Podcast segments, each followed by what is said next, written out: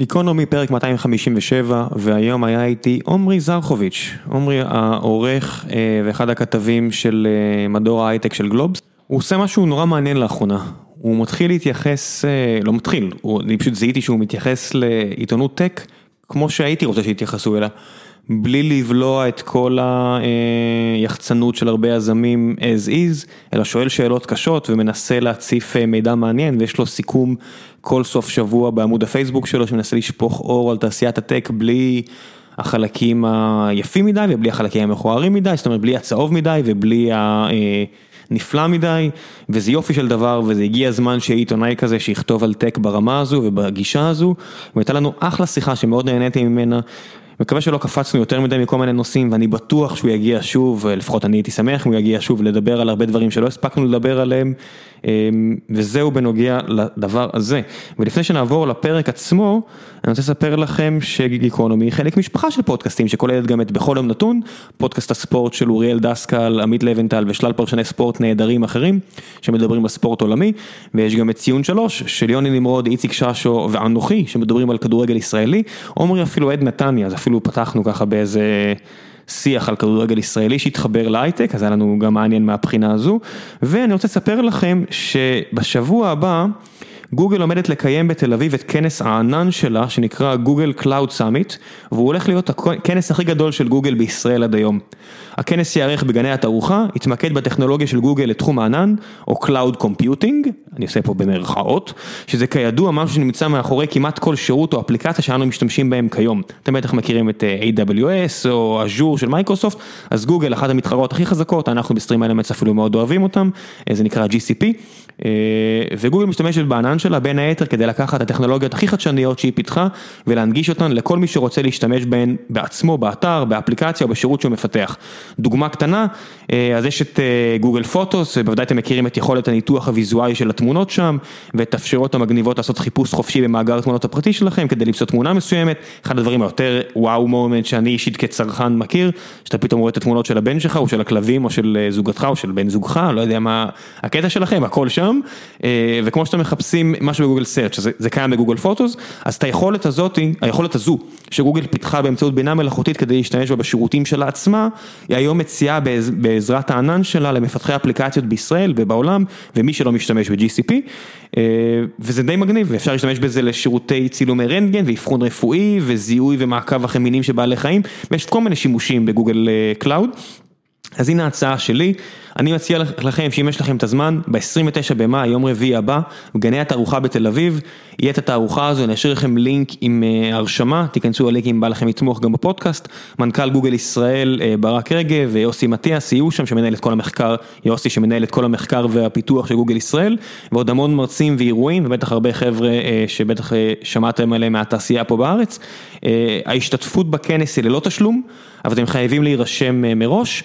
אז אני אשים לכם כאמור את הלינק, תירשמו, לכו, תהנו, ואם עדיין לא שבעתם מכל דיבורי הטק האלה על גוגל, הנה עוד שעה וחצי שלי מדבר עם עומרי זרחוביץ' על טק, מתחילים מכבי נתניה והפועל באר שבע, תהנו.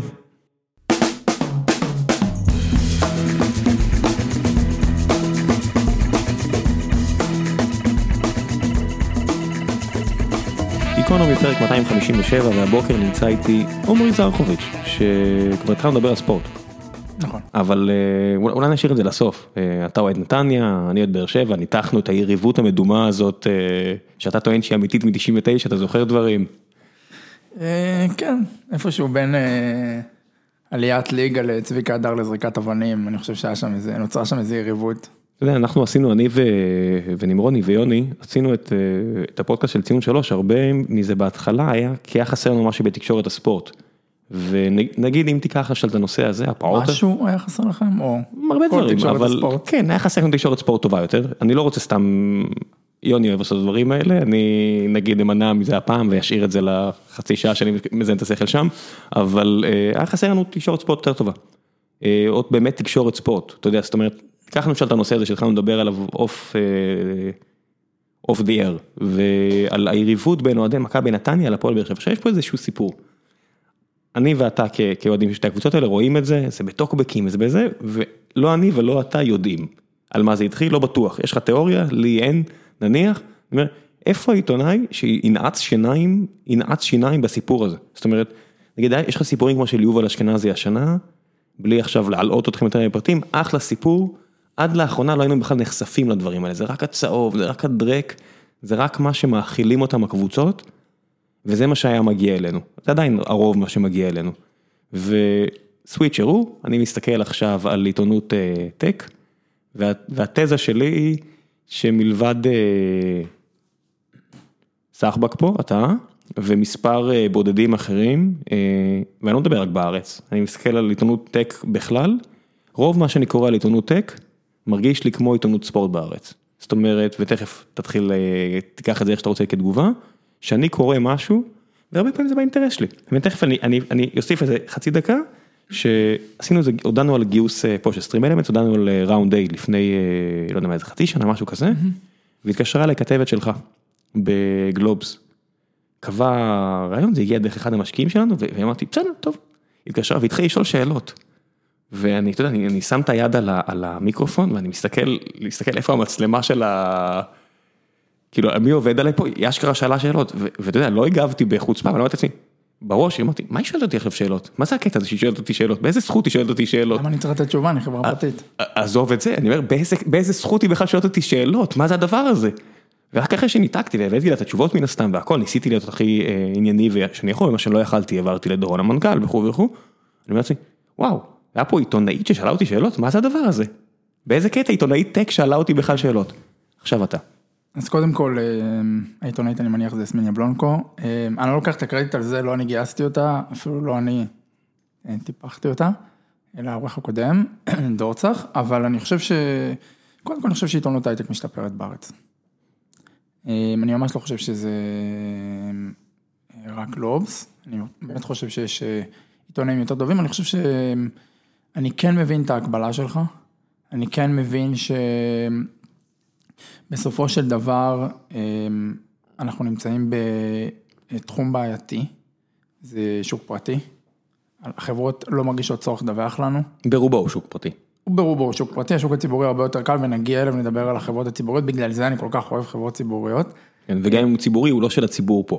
הוא לא של הציבור פה, וגם שם יש את הבעיות של השוק הציבורי שהן גם אין, מה, לא חושפות מידע, אבל באופן כללי, יש שאלה של את מי משרת עיתונאי הייטק, מה התפקיד שלו. אוקיי, כשאתה כתב חינוך, כשאתה כתב אפילו פוליטי, כשאתה כתב, אתה יודע בדיוק מה אתה עושה, אתה רוצה שמערכת החינוך תהיה יותר טובה. כשאתה כתב שוק הון, אתה דואג לבעלי המניות מהציבור, זאת אומרת, אתה דואג לציבור רחב. כשאתה עיתון כתב הייטק, מי אתה משרת? מי, זאת אומרת, מה התפקיד שלך? פעם רותי לוי מדה מרקר, שהיא חברה טובה ועיתונאית מעולה, סיפרה לי וגם ישרה לי לספר את זה, שכשהיא בפעם הראשונה שכתבה על פיטורים, אז התקשר אליה משקיע ידוע מאוד, ואמר לה, אני צריך להסביר לך איך זה עובד, לא כותבים על פיטורים. ואני אשב איתך ואסביר לך, עכשיו, הוא לדעתי היה באמת רציני, הוא כאילו באמת חשב ש... מה סטייל התאבדויות של בני נוער, לא כותבים את זה כדי לא לעודד? לא, לא, לא לא כותבים, אנחנו באים, ואז אתה שואל את עצמך, אוקיי, מה, אתה לא רוצה לפגוע ב... יש איזו עילה לתעשייה הזאת, וגם העילה הזאת היא כלפי חוץ. ואז אתה אומר, אני לא רוצה לפגוע בתדמית של התעשייה הישראלית, או אני לא רוצה למנוע מאף סטארט-אפיסט ללכת, לא יודע, להקים סטארט-אפ, אין לי מושג. כן? למה לא? לא, אני לא, אני באמת, אני חושב, הייתה אחת השאלות בפוסט שהעלית, שאלה אם אני חושב שיש בעיה... חכה, נגיע לשאלות, אבל... נגיע לשאלות, אבל אני לא חושב, אני חושב שזה בסדר למנוע מאנשים להקים סטארט-אפ, זאת אומרת, לא למנוע מהם, אבל להראות להם, לשקף להם את התמונה הרחבה, כשהם ידעו, כשהם ילכו להקים סטארט-אפ, הם ידעו מה עומד לקראתם. זה הדבר היחיד. עזוב את זה, אתה יודע, אם אתה מדבר פה על טובת המשק, אני לא בטוח אם הגיוני שכל מפתח חזק או איש product חזק, או אפילו לא, אם סתם בינוניים פלוס פלוס, ילכו להקים עסק במקום לחזק עסק שיכול להצליח וצריך עוד אנשים מוכשרים אליו. אני מסכים איתך, הוא לא צריך לה... אפילו אם אנחנו מדברים על תועלת, אם היינו פה איזה שלטון מרכזי קומוניסטי שאנחנו רוצים לרכז, הוא לא בטוח אם... אני בטוח שלא. לא, אולי כן, אתה יודע, אבל אני אומר, השיקול הזה של כן או לא, הוא לא אמור בכלל עניינך ולא אמור ענייני, אני מספר את האמת, אתה יודע. נכון, אבל אנחנו לא, ברגע שאתה מציג תמונה חיובית יותר, אתה מעודד יותר אנשים, כולם חושבים שזה מאוד מאוד קל. ואז הם הולכים ומקימים סטארט-אפ, וכן, זה לא הדבר הכי נכון למדינה. וגם, אגב, זה גם לא הדבר הכי נכון להם. עזוב את זה, אתה יודע, יש איזה מכר, אני לא אציין את שמו, שכיר, הולך לו מעולה, מעולה, מעולה, חברה גדולה הולך לו מעולה, ואימא שלו שואלת אותו, תגיד, למה אתה לא הולך לפתוח סטארט-אפ? הוא מספר לי, הוא אומר, תגיד, אתה יודע, הוא שואל אותי, ראם, אתה יכול להביא לי קצת מספרים רק כדי שאני אסביר לה למה זה לא, התוחלת, לא, לא. התוחלת לא. לא, לא בהכרח, אתה יודע, ואני אומר, גם כשאתה מצליח, אנשים לא, אתה יודע, אנשים שומעים על אקזיטים גדולים, אף אחד לא עושה את החשבון של, רגע, מה, ב Crunch ב Crunchbase החברה הזאת כבר גייסה שישה סיבובים? אמ, אוקיי, זה גם לא רק שהתוחלת של השכיר, עשיתי פעם את החישוב הזה כמה שאפשר על בסיס כל מיני הנחות, לא רק שהתוחלת של השכיר יותר גבוהה, אבל גם אם נגיד, נגיד שזו אותה תוחלת, הסיכון בסטארט-אפ, זאת אומרת, התוחלת היא תש... עשר- חמישה אחוז הצלחת ו-95 אחוז נכשלת, אז אם אתה טיפה שונא סיכון, עדיף לך להיות שכיר. אתה יודע, הסיבה העיקרית, ואני אומר את זה להרבה מאוד אנשים, הסיבה העיקרית ללכת לפתוח סטארט-אפ, זה כי אתה לא רוצה להיות שכיר. אתה יודע, אם אתה, נורא חשוב לך להיות your own boss, ואתה, נורא חשוב לך לנצח, שזה משהו שהוא חייב אותי נראיתי בבחירה שלך, ואתה, חשוב לך להיות זה שמוביל לניצחון, לך על זה. ואז זה באמת סיבה טובה, אם יש לך רעיון שאתה פשנט לגביו בטירוף, ואתה רוצה להיות זה שמוביל אותו, זה סיבה טובה. כל, אתה יודע, אם כי שמעת כי זה, כי זה כיף וכל מיני כאלה, זה לא כל כך כיף. אז מה אתה חושב שהתפקיד של עיתונות הייטק?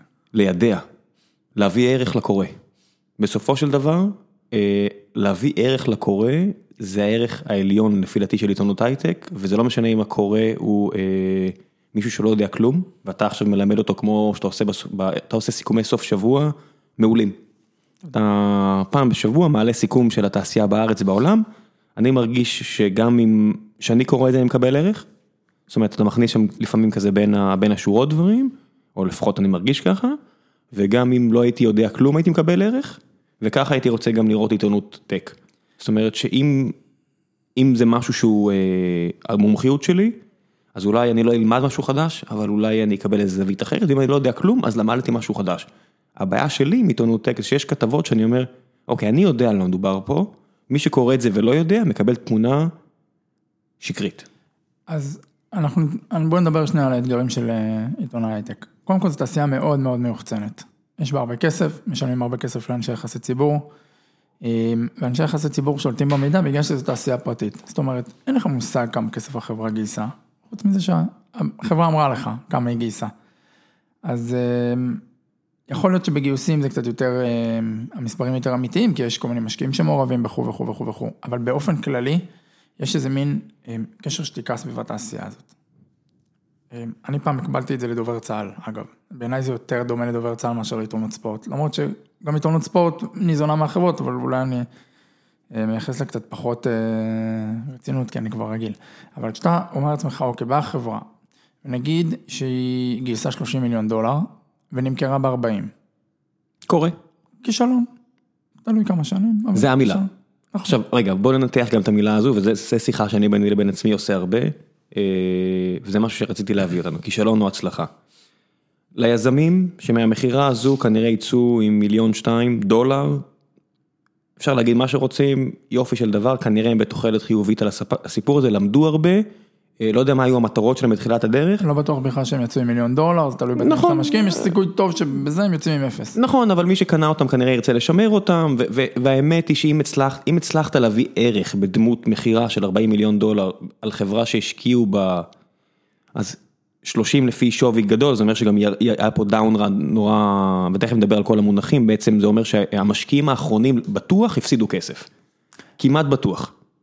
בסוף זה כישלון. אז זה מה שאני רוצה להגיד, שאני מתחיל מכישלון ומנסה לה- להראות למה זה אולי לא כישלון מוחלט. כישלון מוחלט זה החברה נמחקה, אפס. בוא, בוא, יש, יש ספקטרום של כישלון. זה בטח לא הצלחה, זה מה שאני רוצה להגיד. להגיד, זה לא, זה, גם אם אני אגיד שזה 30 מיליון דולר ואז נמכרה ב-20 מיליון דולר, בסופו של דבר המספרים לא חשופים. כן. אז גם אם אתה יודע שהחברה גייסה 30 מיליון דולר, אין לך מושג מה התנאים שהמשקיעים קיבלו ומנגנוני הגנה וכדומה וכדומה. ואז היא נמכרה ב-20, ואתה לא יודע שהיא באמת נמכרה ב-20, אין לך מושג. אין לך מושג. אין לך מושג מה העובדים קיבלו כדי לשמר אותם, מה אתה המשקיעים לא יודע קיבלו. מה אה, אבני דרך, יכול להיות שהסכום יותר גבוה, יכול להיות שהסכום שאמרו לך הוא כולל אבני דרך רחוקות ומופרכות וכו' וכו', כן. יכול להיות ששימרו את העובדים, יכול להיות ש... ואז מה שקורה זה שאוקיי, קנתה את זה נגיד חברה ציבורית, ואתה לא יודע מה הסכום, נגיד קנתה את זה אפל, אוקיי? היא לא חייבת להגיד. היא לא חייבת להגיד, אלא אם זה מאוד מהותי בשבילה, זה בדרך כלל... זה חייב להיות אחוז לא. מהשווי שלה, אם אני לא טועה, רק כדי שהיא בכלל תדווח. עשרה אחוז מה... זה קצת מסובך פעם, התעסקתי כן. עם זה, עשרה אחוז מהמאזן וזה וזה. זה לא, אין משהו מדויק. עבור חברות כמו אפל ופייסבוק, אין שום סיכוי שרכישה שהם יעשו בארץ, בכלל הם יהיו חייבים לדווח עליה. כלום, אפל עכשיו, אה, הוא סיפר שהם קנו 25 חברות בחצי שנה, אף אחד לא יודע על זה לא. הנה, אהרון אהרון מגיע עוד חודש, אה, אני מניח שהוא יוכל לאשר או להכחיש, אני לא יודע מה המנכ"ל אפל ישראל, זה לא... אם אתה צריך, תקנה, אבל זה לא זה לא מזיז להם את הביצה לא, לא השמאלית. לא. את ה- לא מזיז להם כלום, ואז אתה אומר, אוקיי, אז איך אני יודע עכשיו מה הסכום? ואז אתה מתחיל להרים טלפונים. עכשיו, בעצם לרוב האנשים, אין אינטרס להגיד לך את האמת. להפך. לקרנות הון סיכון אין אינטרס. ליזמים אין אינטרס. היה לא מזמן גיוס. ש... אני, לא, אני לא אגיד את הסכום, כי לא סגרתי עד הסוף את העימותים ולא לא אימתתי אותם מול זה. אבל בא לך בן אדם ואומר לך, אני נשבע לך שהסכום הוא עשרות מיליונים, נתן מספר. אין, אני אומר לך, דיברתי עם... אני אומר לך סכום. והחלטנו לא לכתוב. אה, כי נראה לכם שקרי. כי אנחנו לא יודעים שזאת אמת. אנחנו אגב לא היחידים שלא כתבנו. אה, אבל החלטנו לא, לא לכתוב. וזה אגב, אני חושב שזאת מגמה שקורית אה, בחלק מה, מהאתרים, שלא לקחת כמובן מאליו את ואני מה שאומרים אטען לנו. שאתה נמצא בדרך הנכונה, וזה רק שני צעדים קדימה, כי אתה נגעת כבר במה שאמור להיות הדרך הסופית לפני כמה אה, סיכומי סוף שבוע שלך, שאומר, אוקיי, נניח והחברה נמכרה. נניח והיה החזר טוב על הכסף. לא מדהים, אבל טוב. כפול שלוש בשנתיים, אתה יודע, משהו כזה שאתה אומר, יופי, אלפא מוחלט, מעל כל מה שהיית עושה בשום, בכל מדד הגיוני, אפילו אם היית בוחר מניות מעולה, זה אחלה. ואז המוצר מגיע לענקית שקנתה אותה, נגיד אה, סימנטק, נגיד מייקרוסופט, לא יודע מה, והם הרגו אותו תוך שנה. אובדן ערך מוחלט, כל רוב העובדים כבר, אתה יודע, אה, תוך חצי שנה כבר התחילו לחשוב על הסטארט-אפ הבא שלהם, זרקו זין לגמרי, נניח וסיפורים אמיתיים, נניח ולא. אה, מישהו כותב על זה? מישהו יודע בכלל מה קרה עם המוצר הזה שאנשים הזיעו לתוכו וחלמו עליו? אתה הבאת את הדוגמה של Blue Apron, וזו דוגמה מדהימה בעיניי. ושאלתי פה את אה, לירון עזריאנת שהייתה פה עם משקיעת הון סיכון, ושאלתי אותה, האם לפי דעתה זה הצלחה או לא? אה, אני אתן שוב, אה, אתה יודע מה, תן אתה- את הריקאפ, ואז אה, נגיע לאם זה הצלחה או לא. אז קודם כל אני, אחלק את זה לשניים, כי אחד דיברת על רכישות שנגיד חברות רוכשות בישראל, ואז הן סוגרות. נגיד, פייסבוק קנתה את אונאבו, לפי דיווחים היא סגרה את הפעילות שלה או את רוב הפעילות שלה, אבל עדיין נוצר על בסיס הדבר הזה. עשו, מרכז פיתוח, כן. נוצרו אנשים, האנשים של אונאבו הם בכירים בפייסבוק, זאת אומרת, כן. לא הייתי שולל את זה שכאילו, הרבה פעמים עושים רכישה. ולפי פרסומים זרים הם אפילו השתמשו במידע הזה כדי לעשות עסקאות נורא גדולות, ו... לגמרי, ועכשיו הם כאילו סגרו אותה בגלל כל מיני אה, ביקורת על הפרטיות וכו'. כי אי אפשר לגעת בזה יותר, זה רדיואקטיבי. נכון, אבל עדיין, בסופו של דבר אתה יכול לקנות, אגב, כמו שאתה עושה סטארט-אפ, ואתה עושה לו איזה פיבוט. הם קנו סטארט-אפ, הם בנו, אה, הם קנו את האנשים, הם קנו את הרעיון, הם קנו את הצורת חשיבה. וזה בסדר אם הם יבנו על זה מרכז פיתוח אחר, ואי לא, אפשר זה להתלונן מדהים, על זה. זה, זה מדהים, הם, הם קיבלו אנשים מדהימים שאת חלקם אני מכיר, הם קיבלו המון ערך, זה לא הנקודה שלי, אני מדבר על דברים ש, שכל בן אדם בר דעת יגיד, זה היה כישלון. אבל זהו, שגם אם אפל יקנו עכשיו אה, אה, שלושה סטארט-אפים ואחד מהם היה כישלון, אף אחד לא יגיד לך את זה. אבל אתה יודע, אני אומר, זה לא, זה לא מעניין, אותי אישית זה מעניין. אז זה, אני מבין שלאפל אין. אינטרס אה, לספר על זה, אבל אני אומר, אבל אותי אישית זה מעניין. זה מאוד מעניין. אה, אני חושב שצריך, אתה יודע, בסוף אה, עיתונות הייטק היא פונקציה של אה, זמן, מקצועיות, כמו כל עיתונות. זמן, מקצועיות, כסף. מקורות, כסף, לא חסרים סיבות. והעניין הזה שהיה את העילה המטופשת של אנחנו משפרים את העולם, זה היה נגיד לפני, לא יודע מה, 2011 פייסבוק עושה פיבוט למובייל, עדיין מה שמחזיק את אה, רוב העיתונאים זה משנים את העולם לטובה, גוגל פלאס ופייסבוק מתחרים ביניהם מי יביא דמוקרטיה למזרח התיכון, כיכר תחריר.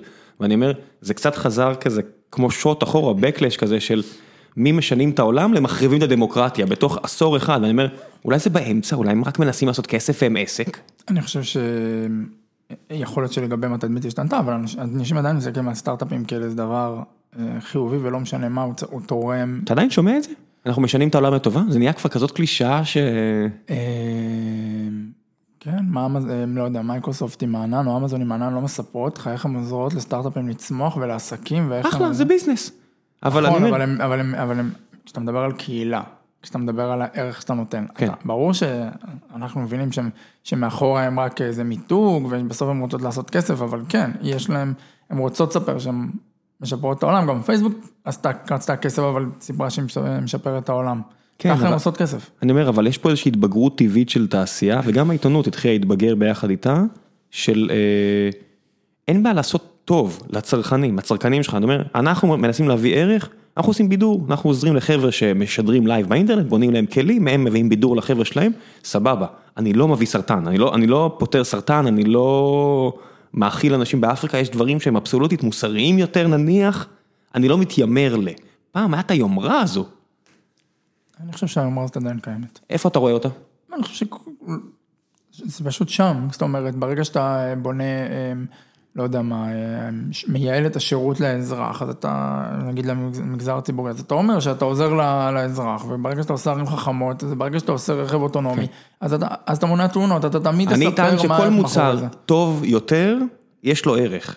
אבל זה כבר לא מגיע באיזושהי, אה, אתה יודע, אני גם מאשים חלק מזה את העיתונות, שבלעה את הדברים האלה ועשה להם איזושהי אה, הגדלה בשקל 90, שהיא די דחפה יזמים למכור את הלוקש הזה של, זה כמו בסיליקון וואלי בסדרה, שאומרים "ה- ה- הקיבוץ שלנו ישפר את העולם לטובה, ואני אומר, really?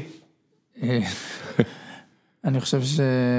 אתה יודע, זה התחיל, אה, אני חושב, הסיפור של אה, פייסבוק ודמוקרטיה, אני אפילו לא בטוח, לא בטוח שהוא התחיל אפילו מעיתונות הייטק. זאת אומרת, לא הייתי עיתונאי בתקופת האביב הערבי, אבל היה את האביב הערבי. צמח, כאילו, דיברו על, ה, על, ה, על הפלטפורמה הזאת שמאפשרת להגיע לעוד אנשים. זה, אני גם לא בטוח שזה היה סיפור לא נכון. אני, אני די בטוח שאפילו יש בזה הרבה מן הנכון. אני פשוט חושב שהקיצוניות הזו של לבחור תמה שמישהו יכיל אותך ולרוץ איתה, בלי לעצור ולחשוב, ועכשיו מה שקורה זה שזה מתהפך ב-180 מעלות, עכשיו כאילו, יודע, אני, אני, יש לי הרבה שיחות עם רונליק על זה, אה, הוואטסאפ שלי, צ- אתה יודע, אני מדי פעם מניח אותו בצד שהוא מתחיל לכתוב לי, כי השנאה שלו ושל עיתונאים אחרים כלפי פייסבוק, אני אומר, אוקיי, זה קצת לא פרופורציונלי לעולם, כאילו מה, מה החורבן הדמוקרטי הזה ש, שמדביקים לחברה המסחרית הזו, זה כבר נהיה קיצוני בצורה, בדיוק כמו אז, בעיניי רק הפוך. אמ, גם אם יש בזה נכון, אני מרגיש שזה כבר כל כך אה, לא עיתונאי. אני חושב ש... טוב, זו שיחה גם על עיתונות ו... ותפיסות וכמה זה אה, מכתיב, כאילו כמה, כמה זה בסוף תופס יותר, אג'נדות תופסות מקום, לעומת ה... בוא נגיד מורכבות, אה, אבל באופן כללי אני חושב שיש משהו בזה שהעולם השתנה, אה, והן אה, קצת מתכחשות לכוחן אני חושב הענקיות. כאילו עכשיו, עכשיו, ב... לא יודע, חודשיים, שלושה האחרונים, הם פתאום פייסבוק אומרים, אנחנו רוצים רגולציה, אנחנו רוצים רגולציה, כי הם מבינים שזה הדרך הכי נכונה בשביל המנהל, בשביל המנהל את המשבר הזה. אבל כשמנכ"ל אפל אומר לפני, ואפל, וזה כאילו חברה שתמיד מעבירה ביקורת על פרטיות, וכאילו, הוא כאילו מחשיב את עצמו ל, ל, ל, לא בעייתי, וגם אומר, אל תשוו ביני לבין ענקיות אחרות. אבל לפני שבוע הוא אמר, אה, למה יש לי בעיה עם החנות אפליקציות? אה, מה, זה כמו שבן אדם פותח חנות בפינת הרחוב, ואז אתה אומר לעצמך, מה? זה לא, זה, זה, זה ה App Store, היא אחת משתי החנויות הגדולות של האפליקציות בעולם, הוא גם הולך עכשיו להגדיל את השירותים ורוצה למכור יותר. ורק לפני, שבוע, שבוע לפני כן, זאת אומרת לפני שבועיים, היה אה, חששות על זה שהם אה, הם אה, מגבילים אפליקציות של בקרת הורים, כי הם רוצים לשווק את האפליקציה שלהם. אז, אז, אז זאת ההסתכלות, שאתה אומר, אני, הם באמצעות הכוח שלהם, אם אתה עכשיו תשיק אפליקציה טובה, נגיד אפליקציית, לא משהו מאוד מסובך, אבל נגיד אפליקציית תמונות, הם רואים שזה עובד, הם יכולים להשיק משהו מתחרה, לשים את זה על מה כל... זה ה- יכולים? הם יעשו הם את זה. עושים את זה, נכון, לשים את זה על כן. כל המכשירים שלהם, ואז יש להם הרבה מאוד כוח. עכשיו, זה לא רק הם, זה גוגל, זה AWS, שעושים את זה באפליקציה שלהם, AWS עושים את זה בצורה סדרתית על נכון, חברות ישראליות, הנה סיפור, אתה יודע, יש לך פה את Redis Labs ויש לך כל מיני חברות כאלה שלוקחות open source, משקיעות בו, שוכרות האנשים שעשו אותו, קורעות התחת, AWS באים, שותים את זה עם קשית ואומרים תודה רבה, אתם מוזמנים ללכת חבר'ה. חד משמעית, אז אי אפשר כן. לבוא ולהגיד, אה, אנחנו כמו החנות בפינת הרחוב, לא, אתה לא חנות בפינת הרחוב, זה, זה, אתה לוויתן שמוחץ את החנות בפינת הרחוב. כן, זה. ואז אה, אה, אה, גם הרגולציה כלפי גוגל, עכשיו, זה קצת זה, אבל בסופו של דבר אומרים, שמו קנס על גוגל בגלל שהם שמו אה, את המנוע חיפוש שלהם על כל המכשירי אנדרואיד. אה, ובעצם הם הלכו, ובמשך כמה שנים הלכו ועשו את המנוע חיפוש שלהם יותר טוב, כי כל עוד אתה משתמש במנוע חיפוש שלהם, אז הוא הופך להיות יותר טוב. כן. ואז הם קיבלו קנס מאוד מאוד גדול, באמת של איזה 4.8 מיליארד דולר, או יורו אם אני לא טועה. ואז אמרו- אומרים, אוקיי, אז עכשיו אנחנו נציע כמה מנועי חיפוש. אחלה, הפכת את המנוע חיפוש שלך להכי טוב בעולם, כביכול.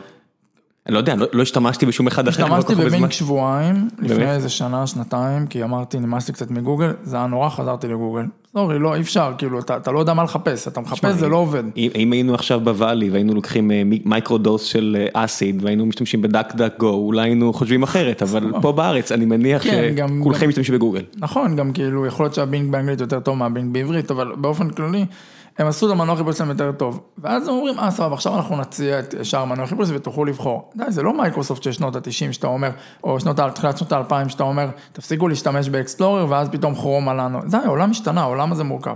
ובגלל זה אני כן מקבל את מה שרוניק אומר הרבה פעמים, שבעצם, מהבחינה הזו אני לא מתווכח דרך אגב, אני באמת חושב שיש להם כוח אה, שהוא גובל במונופוליסטי ב- לכל אחת מהארבע הענקיות, כל אחת בגזרה שלהן. ואז בא, אה, אה, שכחתי את השם שלו, אבל סגן נשיא בפייסבוק, אחרי המאמר של אה, אחד ממייסדי פייסבוק של קריסיוס, שצריך לפרק את החברה, ואומר, אה, בכיר בפייסבוק, אומר, אנחנו לא, כי לפי חוקי הרגולציה, קריס יוז מהמקימים של פייסבוק. שאדם עם חצי מיליארד דולר שמרגיש עכשיו נורא בנוח להיכנס בפייסבוק על ימין והשמאל, ולמען הסר ספק אני חושב שהוא אפילו עכשיו בכנס של רולניק בשיקגו, ככה שמעתי, אז, אז, במקרה אה, ככה, וזה, אומרים שבן אדם נחמד. אז אה, הוא קרא לפני שבוע וחצי לפרק את פייסבוק בניו יורק טיימס, ואז ענה לו, אני שכחתי את השם שלו, אבל ענה לו אחד מבכירים בפייסבוק ואמר, אנחנו, אנחנו לא מונופול, כי אנחנו רק 20% משוק הפרסום אונליין בארצות הברית.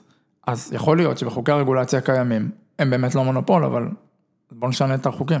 תמיד אפשר לשנות את החוקים, הנקודה היא שגם אה, ההגדרה של מונופול, אני אומר רוב, רוב האנשים, אומר, מה זה, זה, זה מוצר צריכה בסיסי, האם אתה עושה את זה על כל דבר, יש פה case, יש פה על מה לדבר, יש על מה לדבר. אה, וזה גם, אתה יודע, זה גם, יש את העניין הזה של, אה, שגם אותי קצת מרגיז, שאני רואה את כל החבר'ה הבכירים האלה בפייסבוק עכשיו שיוצאים החוצה, אם זה החבר'ה של וואטסאפ והחבר'ה של אינסטגרם, אני אומר, זה נחמד שאתם אומרים את זה אחרי שאתם כמעט completely vested ואתם מיליארדרים בטירוף, איפה זה היה, מי הכריח אתכם, אתה יודע, החבר'ה של אינסטגרם אמרו, "אה, אה, הכריחו אותנו למכור בגלל המשקיעים והכל, ואני אומר, לא הכריחו אותם למכור בגלל המשקיעים? אני נוטה לחשוב שהוא מזיין את השכל, אני נוטה אני לא לחשוב, יודע, אבל אני המשקיעים נוטה לחשוב שאם הוא היה ממש נלחם, החברה לא הייתה נמכרת, ככה נראה לי, כמו החבר'ה של סנאפצ'אט, אם הם היו ממש לא רוצים, הם היו היום מונפקים, ואני חושב שהם קיבלו המון, המון, המון מהמכירה הזו לפייסבוק, האימפריה, אתה יודע, אינסטגרם הפכה להיות אימפריה מטורפת גם בגלל פייסבוק, זה לא רק החבר'ה הנחמדים האלה שבנו בעצמם, זה התשתיות. וזה האנשי מכירות המדהימים של פייסבוק, וזה החיבור הזה למקור מידע, אתה יודע, בסופו של דבר אינסטגרם, בלי פייסבוק, היא קצת כמו טסלה. מוצר מגניב מאוד, שאולי היום היה מודיע לעובדים שלו, היי חבר'ה, יש לנו משכורות לעוד עשרה חודשים. אנחנו רוצים לדבר על סנאפ? תכף נדבר גם בסנאפ, שזה, שזה אה, שווה עניין, ובוא נחזור שנייה ל Blue Apron, כי פתחתי את הסוגריים. האלה. תספר קצת למאזינים אה, מה מה זה Blue Apron למי שלא מכיר, ונדבר קצת על האם זה הצלחה או לא הצלחה. קודם כל בלואפון זה חברה שנורא אמריקאית באופי אני חושב, היא מציעה אה, מצרכים לארוחות.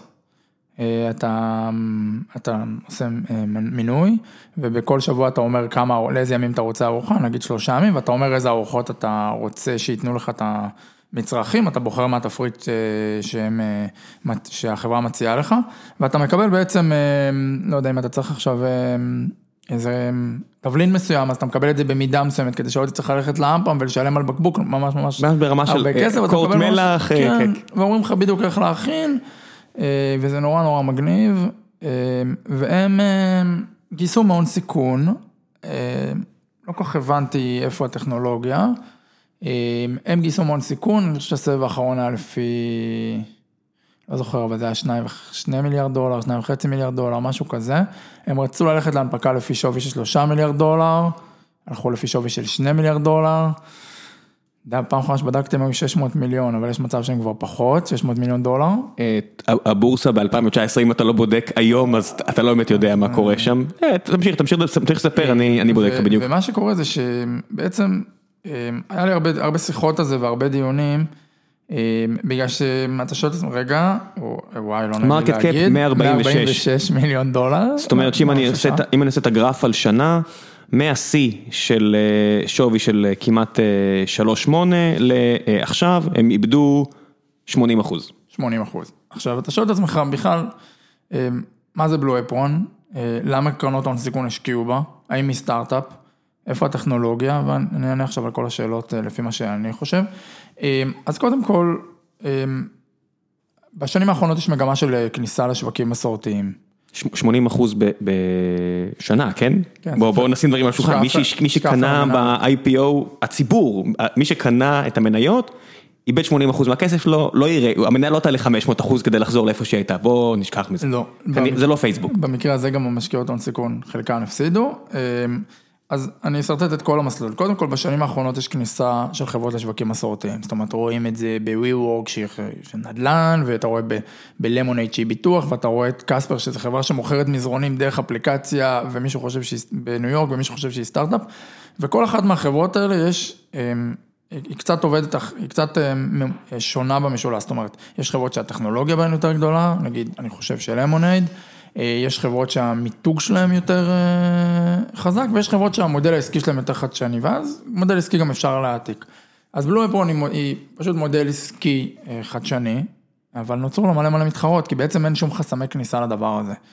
אה, אתה יכול להגיד שיש יתרון לגודל, כי אם אתה גם גישה, אתה יודע, בסופו של דבר סטארט-אפ זה- hyper growth, אפשר לה- אפשר להגיד את זה, אתה אירחתי פה מ- Y Combinator את אה, אהרון ברח לי שם משפחה, שאלתי אותו מה ההגדרה של סטארט-אפ, הוא אמר לא אכפת לי אם זה טכנולוגי לא טכנולוגי, אם אתה רוצה אה, להראות את ה hockey stick הזה, את הגדילה הזו, אם אתה הולך על growth ב- במובן של סטארט-אפ, מבחינתי אתה סטארט-אפ. אז אה, כן, גם היה לי שיחה זה עם אה, עמית קר. אהרון האריס נראה לי, אם אני לא טועה את השם שלו. הייתה לי שיחה עם עמית קרפ מ Bessemer, ש Bessemer השקיעו ב Blue Apron. אה, אני מקווה שאני מדייק, אבל בגדול הוא דיבר על זה שזה צריך לצמוח מאוד מהר, זה צריך שיהיה לזה scale, כאילו זה יכול לצמוח להרבה מדינות בעולם, אה, ואיפשהו גם זה משיג איזשהו יתרון לגודל. זה מבחינתו סטארט-אפ. אני חושב שיש הגדרות שונות לסטארט-אפ, ועמית נמצא באיזשהו אה, סמן אה, יחסית אה, אה, ליברלי לדבר הזה, אבל אתה צריך לשאול את עצמך גם, מה באמת מה באמת החסמי כניסה, זאת אומרת, מה, מה הבעיה להתחרות בבלו אפרון, וגם מה משפיע עליה. נגיד בלו אפרון, אה, כשהיא עושה משלוחים בקיץ, אה, ההוצאות קירור שלה עולות. ואז אתה אומר לעצמך, רגע, זו חברה תפעולית. כאילו, זו בעצם חברה שמושפעת לגמרי מאלמנטים תפעוליים. אה, והיא על האייפ נורא גבוה, והיא נורא, כאילו, כיף לאהוב אותה, והקונים... הצרכנים באמת אהבו את המוצרים, הם באמת מכרו לא מעט, הם עדיין מוכרים לא מעט לעניות הם דעתי. צמחו מאוד מאוד מהר, אבל אז אתה מסתכל על כמה דברים. קודם כל, התשקיף. תשקיף זה מסמך לפני הנפקה, אה, זה המסמך שמספר לך את כל האמת בעצם על החברה, פתאום נגמרים, גייסנו 20 מיליון דולר, אלא פתאום יש לך את האמת מול... פתאום אנחנו לא רווחיים. פתאום אתה מגלה שמה כן. שסיפרו לך במספרים הוא לא נכון, ופתאום אתה גם השכנים שלנו פה, הזה. הרבה חברים מפייבר, שרק לא מזמן הייתי בחתונה של עובדת שלנו שהייתה משם, אז כל הבכירים שלהם היו שם. הנה, עכשיו הם פרסמו תשקיף, הכנסות מדהימות, אה, ARR, אתה יודע, annually recurrent revenue של איזה 75-80 מיליון דולר, הפסד של 36 מיליון דולר. אם אני זוכר נכון מספרים, מצטער אם אני מעוות, לוקח בחזרה. חברה מפוארת שמשרתת מיליוני אנשים, אז נגיע לפייבר. מפסידה כסף. נגיע לפייבר, כי קראתי את התשקיף. יש לי חיבה עזה לתשקיפים, בדיוק מהסיבה הזאת שזה קצת חושף אותך אה, לאמת וכבר לא יכולים לחרטט אותך, עד גבול מסוים שבו כן מחרטטים אותך, ואז אתה מסתכל על התשקיף של בלו אפרון, ואתה אומר לעצמך, רגע, קודם כל מה הבעיה להתחרות בה? דבר שני, אה, אתה רואה את הלקוחות עוזבים. פשוט ראית, כאילו אתה מסתכל על הזה ואתה רואה שיש להם בעיה. אתה רואה שה... אני כבר לא זוכר, כי זה היה לפני איזה שנה וחצי, משהו כזה, אבל אתה רואה שהלקוחות אה, עוזבים את החברה נגיד אחרי שנה מסוימת. עכשיו, כל פעם יש להם עלות רכישת לקוח, זאת אומרת, אתה צריך לפרסם בהרבה מאוד כסף כדי להביא מישהו חדש, כדי שלא יודע, יבוא איזה דני ויגיד, אני רוצה עכשיו להיות לקוח של בלויפון, ואז אחרי איקס זמן הוא עוזב, אז הבאת אותו, הוא באמת החזיר את ההשקעה שלו והוא עזב. אמ, ושקורה עוד משהו, משקיעות בהם קרנות הון סיכון, כי יש הרבה מאוד כסף בשוק הפרטי, בשנים האחרונות בגלל הריבית אפס. והן מחפשות במה להשקיע, והן מבינות גם שהכניסה של חברות לשווקים מסורתיים היא... היא דבר חשוב, זאת אומרת, הולך לקרות, קורה משהו בשווקים המסורתיים, החברות המסורתיות לא יודעות בהכרח להתמודד עם זה, זאת אומרת, קספר תמכור מזרונים באפליקציה, המינח לא תדע אולי לעשות עזוב את זה. את זה, אני אני אספר לך, אה, שנייה אחת, one detour, אתה בודק בטלפון את הנתונים, אחד ה-CTOים הכי חזקים בארץ, אני לא אציין את שמו, הוא מתחרה אה, בענף של אה, נדל"ן ופיננסים. והוא אומר לי, הוא מגיע לפגישה עם הקרנות גידור והבנקים הכי גדולים בעולם. חברות של ש, שבר מטריליון דולר, והוא מגיע מולן, והם עם אקסלים, והוא פשוט מביא להם בראש. אתה יודע, הוא יושב בפגישות, והם לא מבינים בכלל מאיפה זה מגיע, הוא מנצח אותם פה עם חבורה של עשרה עשרים מפתחים פה בארץ, וזה חברות של שבר מטריליון דולר, והוא עושה להם disruption אמיתי. אז השבוע ישר אה, היה, עשינו meetup עם אה, שי וינינגר מ Lemonade, ושאלתי אותו למה בעצם חברות גם גדולות, Fiverr, הנה, עוד עוד יוצא, גם, כן, אחד ממייסדי Fiverr, ואתה שואל אותו. למה החברות, ה- זאת אומרת, המצאת מודל, אחלה, מודל חדשני, יכולה לבוא עכשיו חברת ביטוח אמריקאית גדולה ולהעתיק את המודל הזה. אה, כן, הם לא היחידים, אנשים עושים את זה, אתה יודע. נכון, אבל כן. הוא אומר, הוא אומר שגם, יש לך בעיה של להזיז את המחץ, זאת אומרת, אתה צריך עכשיו, קצת כמו בנק לאומי ופפר, אוקיי, הקמתי, שמעתי על זה, כן. הקמתי את, את, את פפר, אבל בעצם אתה צריך לשאול את עצמך, כמה ההשקעה הזאת שווה. אה, כמה תקבל על. זה, כן?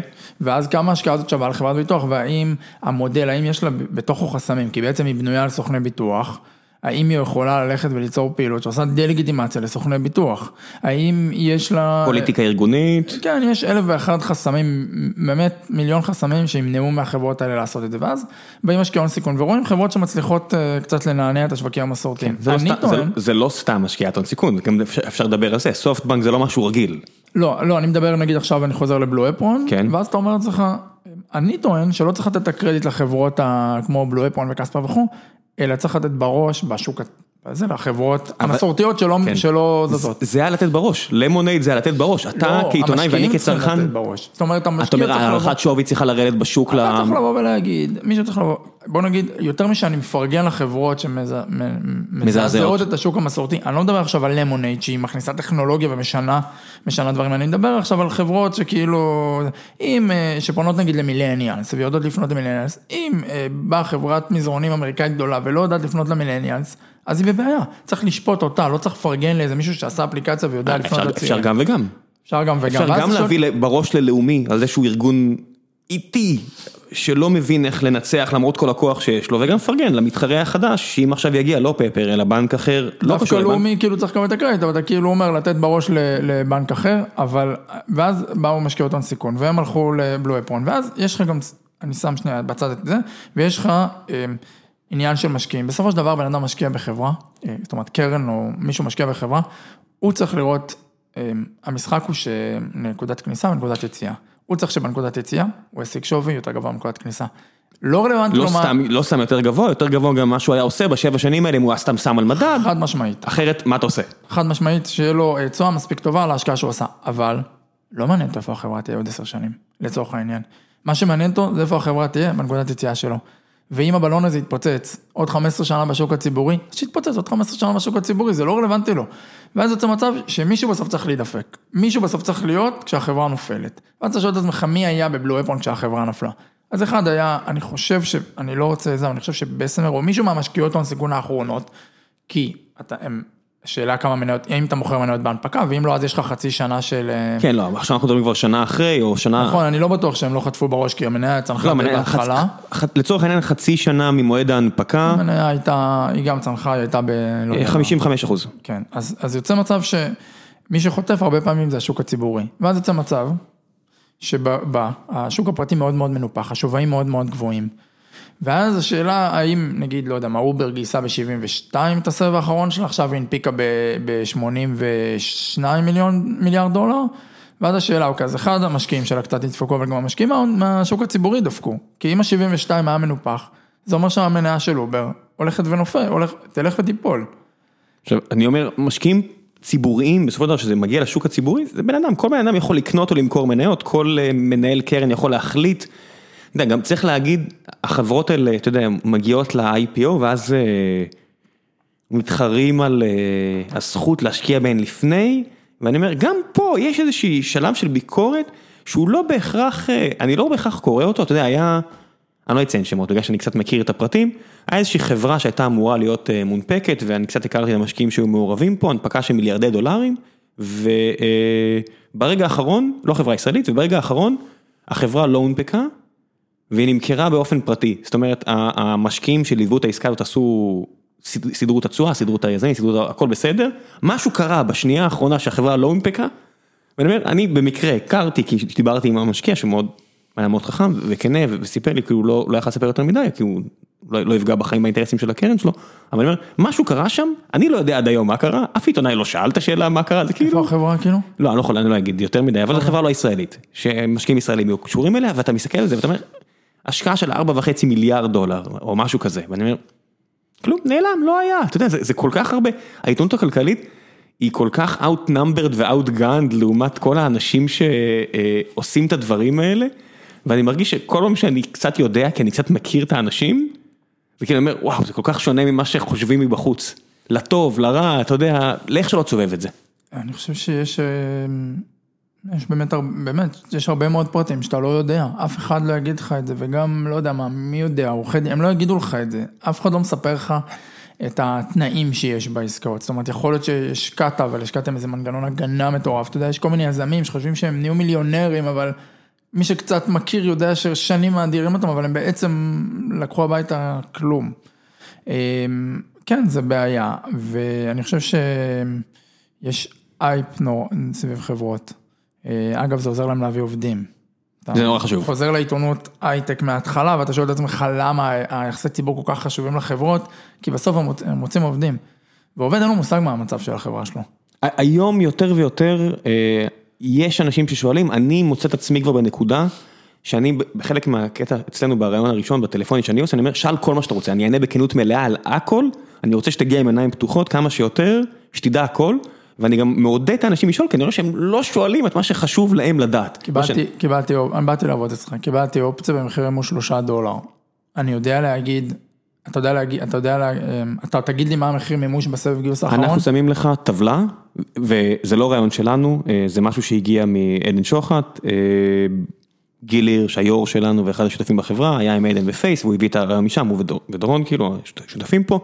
והם הביאו את הרעיון, וכל אחד שמגיע אלינו מקבל טבלה של כמה שווה האופציות כרגע, כמה יהיה שווה, כמה הוא באמת יקבל כסף בכל אחד מה... אה, אם החברה תימכר ב-100 מיליון, 200 מיליון, 300 מיליון, 400 מיליון, כמה באמת יהיה לך. hard cash, כמה כסף, שלא יבלבל אותך האופציות, אנחנו לא רוצים לבלבל אותך, רוצים שתעשה את השיקולים הנקיים שלך, רק בגלל, זה משהו שדורון, נגיד, אני סופר גאה בו על זה, הוא כבר שנים, עוד מהחברות הקודמות שלנו, הוא תמיד כאילו לוקח אנשים לשיחה ואומר להם, זה האמת, שלא ישקרו לך מקומות אחרים. ואז כל סבב גיוס אתה מעדכן להם את זה? מי ששואל כן. זאת אומרת, אתה יודע, יש גם את העניין הזה של אני לא, אה, יש לנו כבר 50 עובדים, אתה יודע, אני לא אעשה את זה פול טיים, ואין לנו מערך HR מספיק טוב, הייתי רוצה להגיד שברגע שיהיה לנו מערך HR, הוא יהיה זמין לכל שאלה כזו עבור כל עובד, ונהיה סופר גלויים. אני רוצה להאמין שנעשה את זה, כרגע כן. כרגע עובדתית כל מי שישאל אותי יקבל את האמת על כל דבר שקורה בחברה, סופר חשוב לנו, אבל זה סופר קל שיש לך מומנטום חיובי. הנה אני אומר את זה, אני שם את זה על השולחן, אנחנו כולה, החברה קיימת רשמית שנתיים, ואני יודע שזה נדיר מאוד, הולך לנו סבבה, בסדר כרגע, הולך לנו סבבה, זה יכול להתהפך עלינו תוך רבעון אחד. שהולך לך סבבה, אני אומר את זה בכנות כי כבר כמה פעמים בשעבר לא הלכו לי סבבה כל כך, נורא קל להיות סופר שקוף. אז אתה צריך לשאול את עצמך לא רק כמה הוא יקבל אם תמכור את החברה ב-300 מיליון דולר, אלא כמה הוא יקבל אם תמכור את החברה ב-30 מיליון דולר. רשום, רשום, רשום, רשום, הטבלה מופיעה. וזה נדיר, כי בסופו של דבר עובדים, עובדי הייטק הולכים, מממשים את האופציות שלהם. בוא נגיד לא עובדים, אבל הם עוזבים ואז הם צריכים להחליט אם הם מממשים את האופציות שהבשילו או לא, ואין להם מושג, הם לא יודעים. הם גם לא מבינים שאתה הולך לעלות להם כסף, בוא נתחיל בזה. הם לא, הם, זאת, זאת ההשקעה הכי מסוכנת בעולם, זו השקעה בסטארט-אפ אחד, הם הולכים לסיים על זה עשרות אלפי שקלים, הם לא יודעים להגיד האם זאת השקעה טובה, האם זאת השקעה רעה, אף אחד לא מספר להם. אם הם מקורבים קצת אז הם יודעים, ואם הם לא, וגם אז לא מספרים להם את כל זה, וגם לא, לא חייבים לספר להם לפי החוק, וזה בעיה. תחילו, נוצרו לך חברות כמו Equity B, עכשיו פה בארץ, שכל המהות שלהן זה לעזור לעובדים שנתקעו, וזה לא שהם מביאים לך מתנה, הרי אני אוהב את החבר'ה, בסופו של דבר, הם מורידים לך מהתשואה, מעלמים לך את התשומה. זאת אומרת, מישהו אחר ייקח לך את הסיכון, אבל אתה תקבל חלק קטן יותר מהתשואה. זאת אומרת, עבדת הרבה, אתה תקבל חלק קטן יותר מהתשואה, אבל לפחות ייקחו לך את הסיכון, כי מה לעשות שיש הרבה אנשים שלא מסוגלים עכשיו להוציא 100-200 אלף שקל על לקנות את האופציות הסופר מסוכנות האלה. נכון, אקוויטיבי מגשרים לך על הפער של המימון, אבל עדיין אתה, בתור בן אדם עצמאי, צריך, אין לך את כל המידע כדי לקבל את לא, החלטת ההשקעה הזאת. גם מי שיבוא לקנות את המניות האלה מהצד השני של אקוויטיבי, אין לו, הם יכולים לעזור לו בלהביא את המידע, אבל אין, אתה לא יושב בדירקטוריון, ורואה את הפרצוף האפור של משקיע, והייתי כבר במקומות האלה, אז למזלי עכשיו זה לא ככה, אבל אתה רואה את הפרצוף שאתה אומר, וואו, we are dead in the water, אה? נכון, אבל אנחנו מדברים על חברות פרטיות שבעצם המידע שלהם לא שקוף, אבל הזכרת את פייבר, בוא נדבר שנייה על התשקיף של פייבר. שכנים שלנו פה, אני מאוד מחבב הרבה מהאנשים שם, מה שנקרא, מוציא את זה החוצה, גילוי נאות. אמ, אני לוקח מגמה שראיתי אותה בתשקיף של פייבר, ואני חושב שהיא, אמ, אני מרגיש, אני... קצת עוקב בשנים האחרונות אחרי תשקיפים ואני מרגיש שהיא הולכת ו- וקורית. ואני גם מקשר את זה לבלו אפרון. בעצם כשקראת את התשקיף של בלו אפרון, יכלת מאוד בקלות, הם, הם יחסית היו שקופים עם הנתונים. חייבים, זה החוק. לא.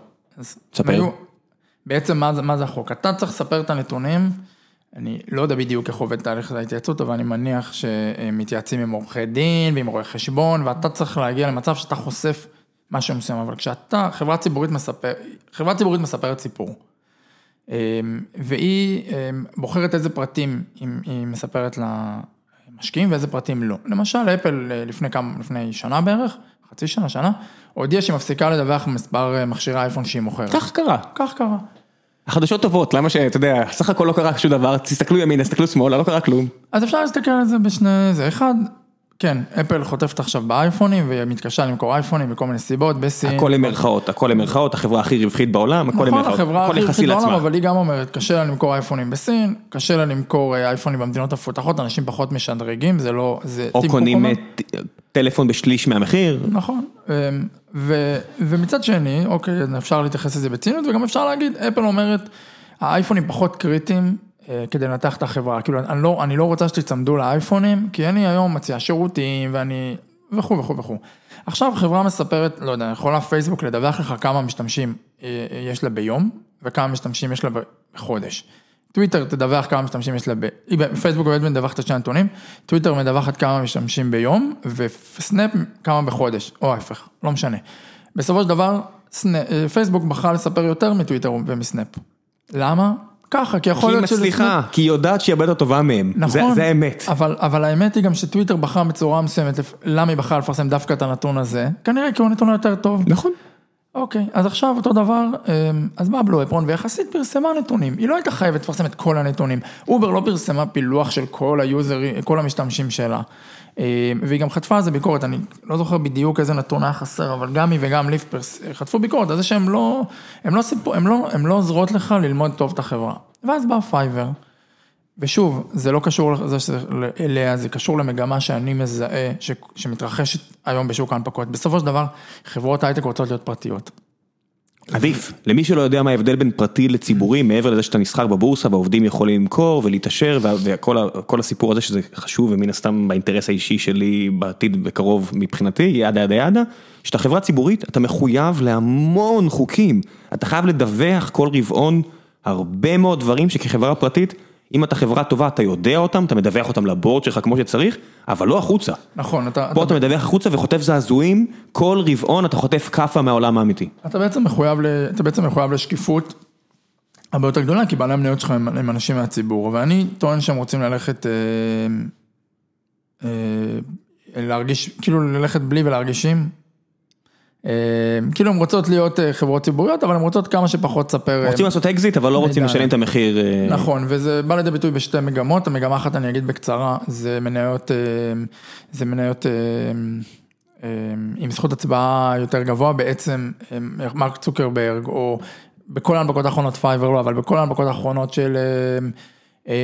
לא יודע מה, ליפט וכו' וכו' וכו', יש לך שני סוגי מניות, שבה... preferred, לא preferred ומניות כן. שליטה, שמרק צוקרברג לצורך העניין יש 10x, כל, כל מניה של מרק צוקרברג שווה כמו 10 הצבעות של מניה רגילה לצורך העניין. בעצם אתה יכול להיות, בלי שאתה מחזיק באמת במניות מבחינת הערך שלהם, אתה יכול להיות בעל השליטה בחברה. בלי שיש לך את הרוב של המניות, אתה שולט ואין לך, מרק צוקרברג יכול להגיע כמה שהוא רוצה לוול סטריט בלי חליפה, יכול להגיע עם hoodie, הוא יכול לעשות כמה טעויות שהוא רוצה, הוא הבוס. נכון, הוא שולט בקבלת ההחלטות, אני עשיתי איזה פעם הקבלה שלא כולם הסכימו איתה עם, עם, עם בעלי השליטה בישראל וזה וזה, בעצם אתה במעט כסף שולט בקבלת ההחלטות בעיניי, וזה עוד, עוד יקרה, בין, לדעתי והערכה שלי, זה ישחית את, אה, את סיליקון וואלי. כי בא מייסד, founder, שחושב שהוא מלך העולם, לצורך העניין מייסד של סנאפ, שבעצם שם זין דרך לבעלי המניות מהציבור. עובדתית אבל... כרגע כן. עובדתית כרגע כן, ואף אחד, ולמה... בניגוד למרק צוקרברג שעובדתית כרגע לא.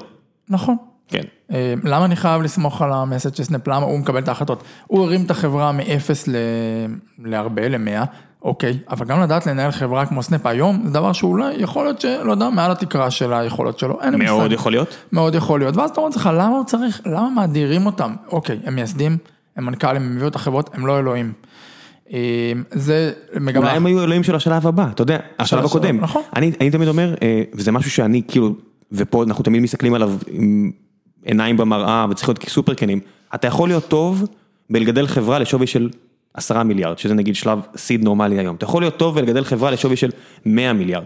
אתה יכול להיות טוב, אתה יודע, כל שלב כזה, זה. set skills אחר לגמרי. אם יש לך growth personality ואתה יודע להשתדרג ולהשתנות בהתאם, זה מדהים. מרק צוקרברג בעיניי הוא הדוגמה האולטימטיבית, למישהו שעשה את כל הדרך הזו, הקיף את עצמו באנשים, יכול להיות שהוא הגיע לשלב שכבר לא, אבל עד עכשיו הוא היה כזה. גם אף אחד לא יגיד לך, כן, וואי, רוב האנשים לא, אבן שפיגל, לא יודע, אני, אני לא בטוח שאני, אתה יודע, השלב הבא של חברה שתהיה שווה מיליארד, אני לא בטוח שלי יש לעשות סקיל, אני עובד על זה, אני מנסה, אבל אם להיות כן, אני לא יודע את זה בוודאות, זאת אומרת, אני צריך להוכיח את זה בכל שלב מחדש, גם העובדים שלי, גם אני, גם השותפים שלי, אפילו המשקיעים שלנו. חד משמעית, גם אף אחד לא ישפוט אותך אם לא הצלחת לנהל חברה של בטח 20 שישפטו, מיליארד דולר. יפטרו לי את לא, בסדר, תוך שנייה. ישפטו אותך, אבל בסדר, אתה בטח לא.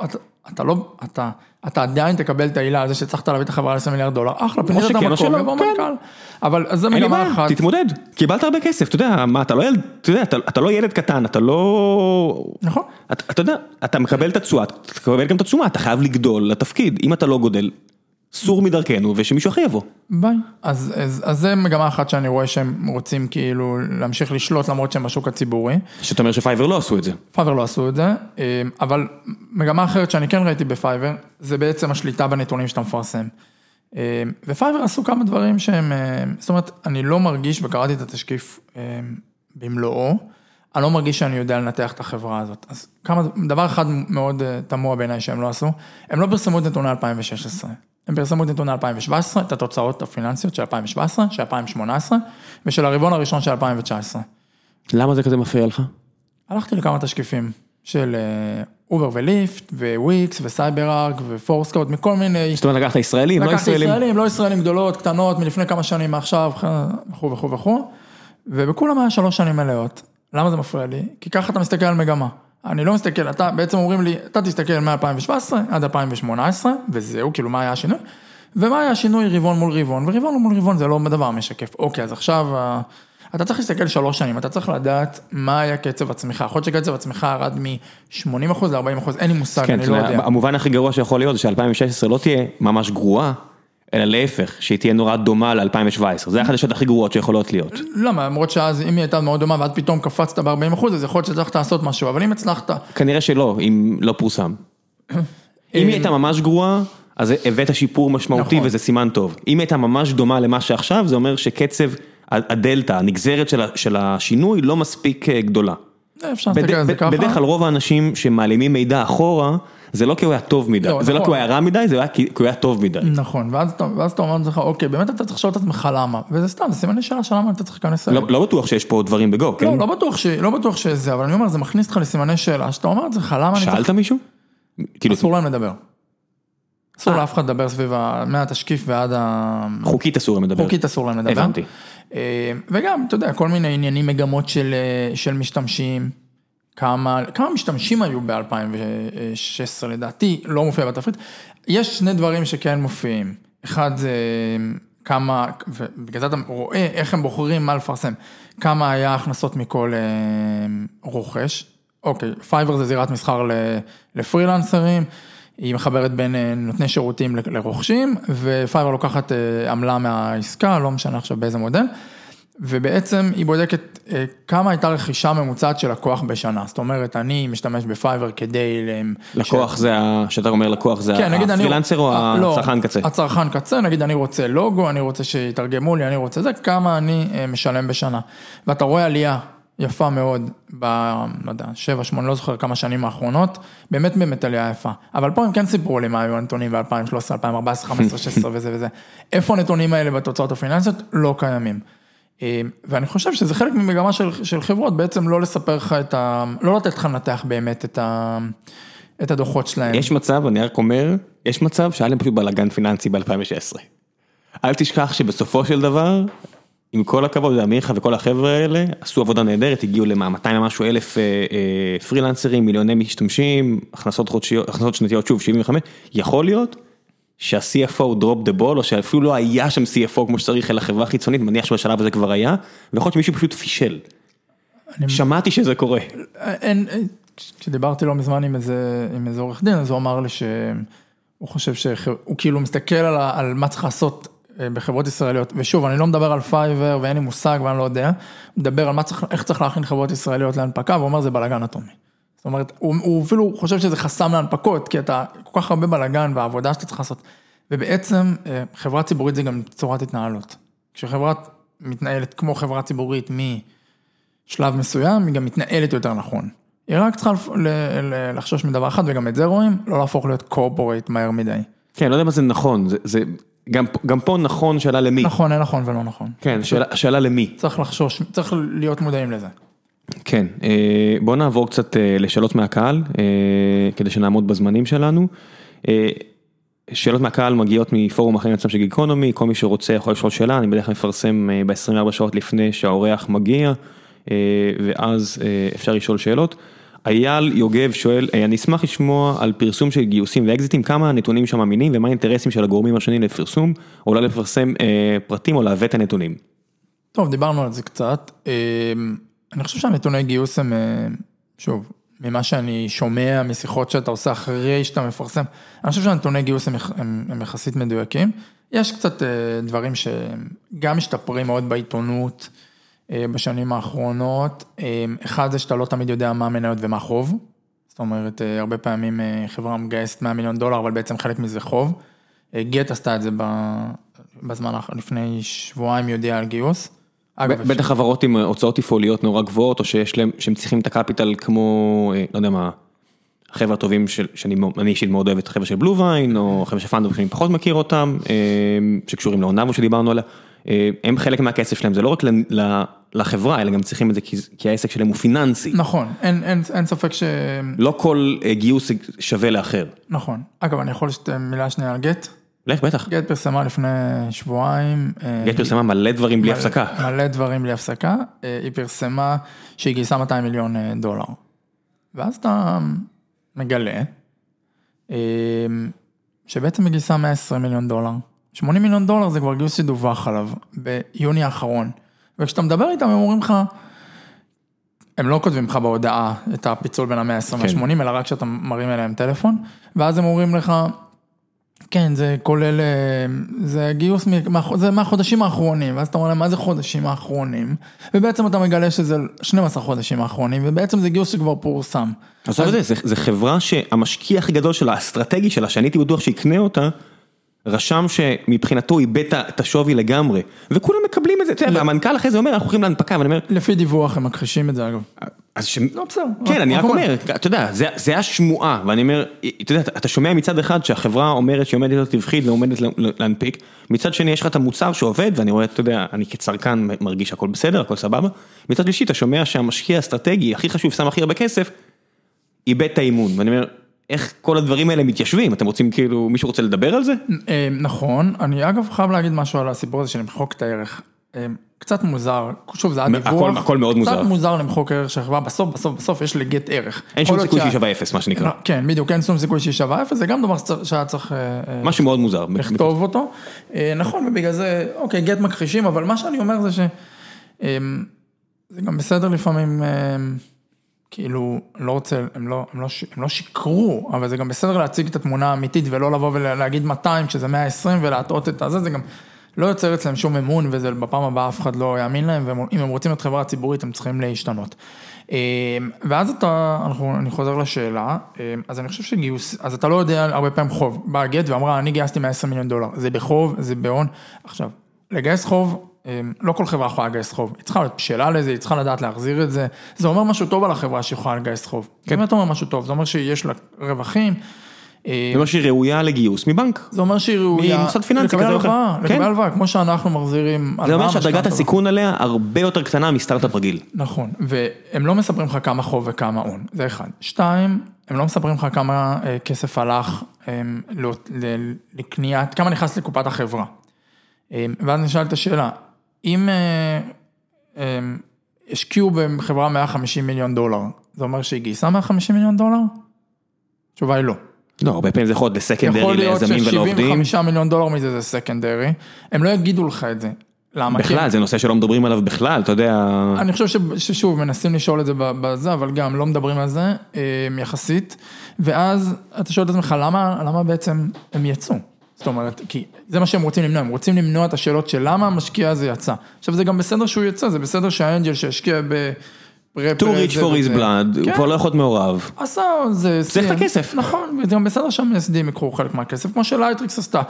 כאילו השקיעו ב-60 מיליון דולר, 45 מיליון דולר הלך לעובדים כל ולמייסדים. דבר שהם יעשו זה בסדר, חברה, באמת, אני אומר, זה מסוג החבר- החברות שאני אומר, תפאדל, נכון, מבריק, בריליאנט, גו, אתה יודע, דוז פו, אתה יודע, נכון. הכל סבבה, תעשו מה שאתם רוצים, זכותכם, זו חברה שלכם לגמרי, ואף אחד לא. מתח ביקורת, אז יש 45 בדיוק. מיליון דולר, לא- באמת אף אחד לא מתח ביקורת.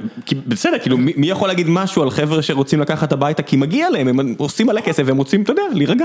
נכון, אין עם זה בעיה. ואז, אמ, אז, אז זה, זה הדברים שחסרים. בעצם אתה לא יודע מי מהמשקיעים, הרבה פעמים אתה לא יודע מי מהמשקיעים ימשיך לסבב הבא. כל מיני אינדיקציות שהיו יכולות להיות אינדיקציות שליליות, לא קיימות. אמ, זה אחד. לגבי סכומי האקזיטים, הם בדרך כלל מנופחים. אמ, באקזיטים זה, זה מערב פרוע לגמרי. זה מערב פרוע לגמרי, אתה, אתה, אתה גם, גם הם מנופחים וגם, כמו שדיברנו קודם, אתה לא יודע כמה כל משקיע לקח הביתה.